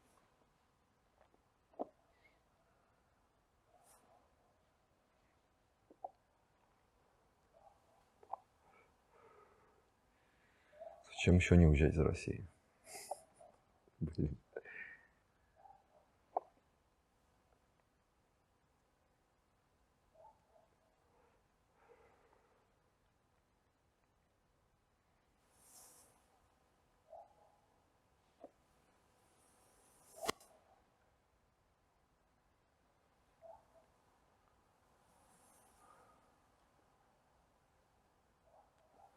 Переплюнем Солодникова.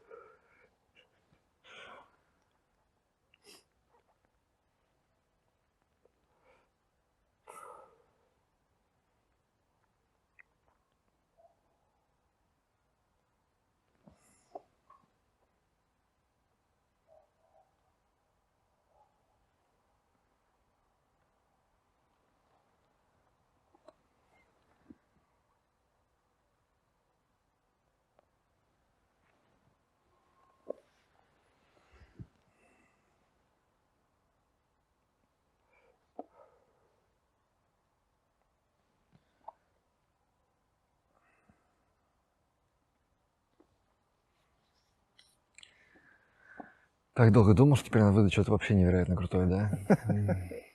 Не знаю, Вань, березки. Ну, что-то эмоциональное, что-то такое, вот знаешь. Ну, это все тоже... Любая эмоциональная причина здесь остаться, она заставляет тебя идти на компромисс. Любая причина здесь остаться – это компромисс. Компромиссы, компромиссы, компромиссы. Вот готов же с компромиссами, ну, оставайся. Ну что, ну вот, вот это вот я скажу. Ну, здесь круто. Здесь ваши друзья, ваши родители, ваш дом. Все, к чему вы так привыкли. Все хорошее, что вы строили. Чтобы этим насла- Как этим наслаждаться сейчас? Ну вот, типа, у меня дело жизни рассказывать истории, писать статьи. Для меня это радость самая большая. Когда я пишу текст, и он мне нравится. А я не могу сейчас заставить себя писать текст. Потому что страшно. То есть, получается, у тебя самая лучшая эмоция смешивается с самой плохой. Тебе изгадили все, что у тебя есть э, в душе хорошего. Гадится. Я, ну, вот давайте искать причины, почему здесь оставаться. Они все изгажены. Не знаю. Ну, и если ты меня назовешь причиной уезжать, у меня их тоже нет. И уезжать не знаю зачем. И оставаться не знаю зачем.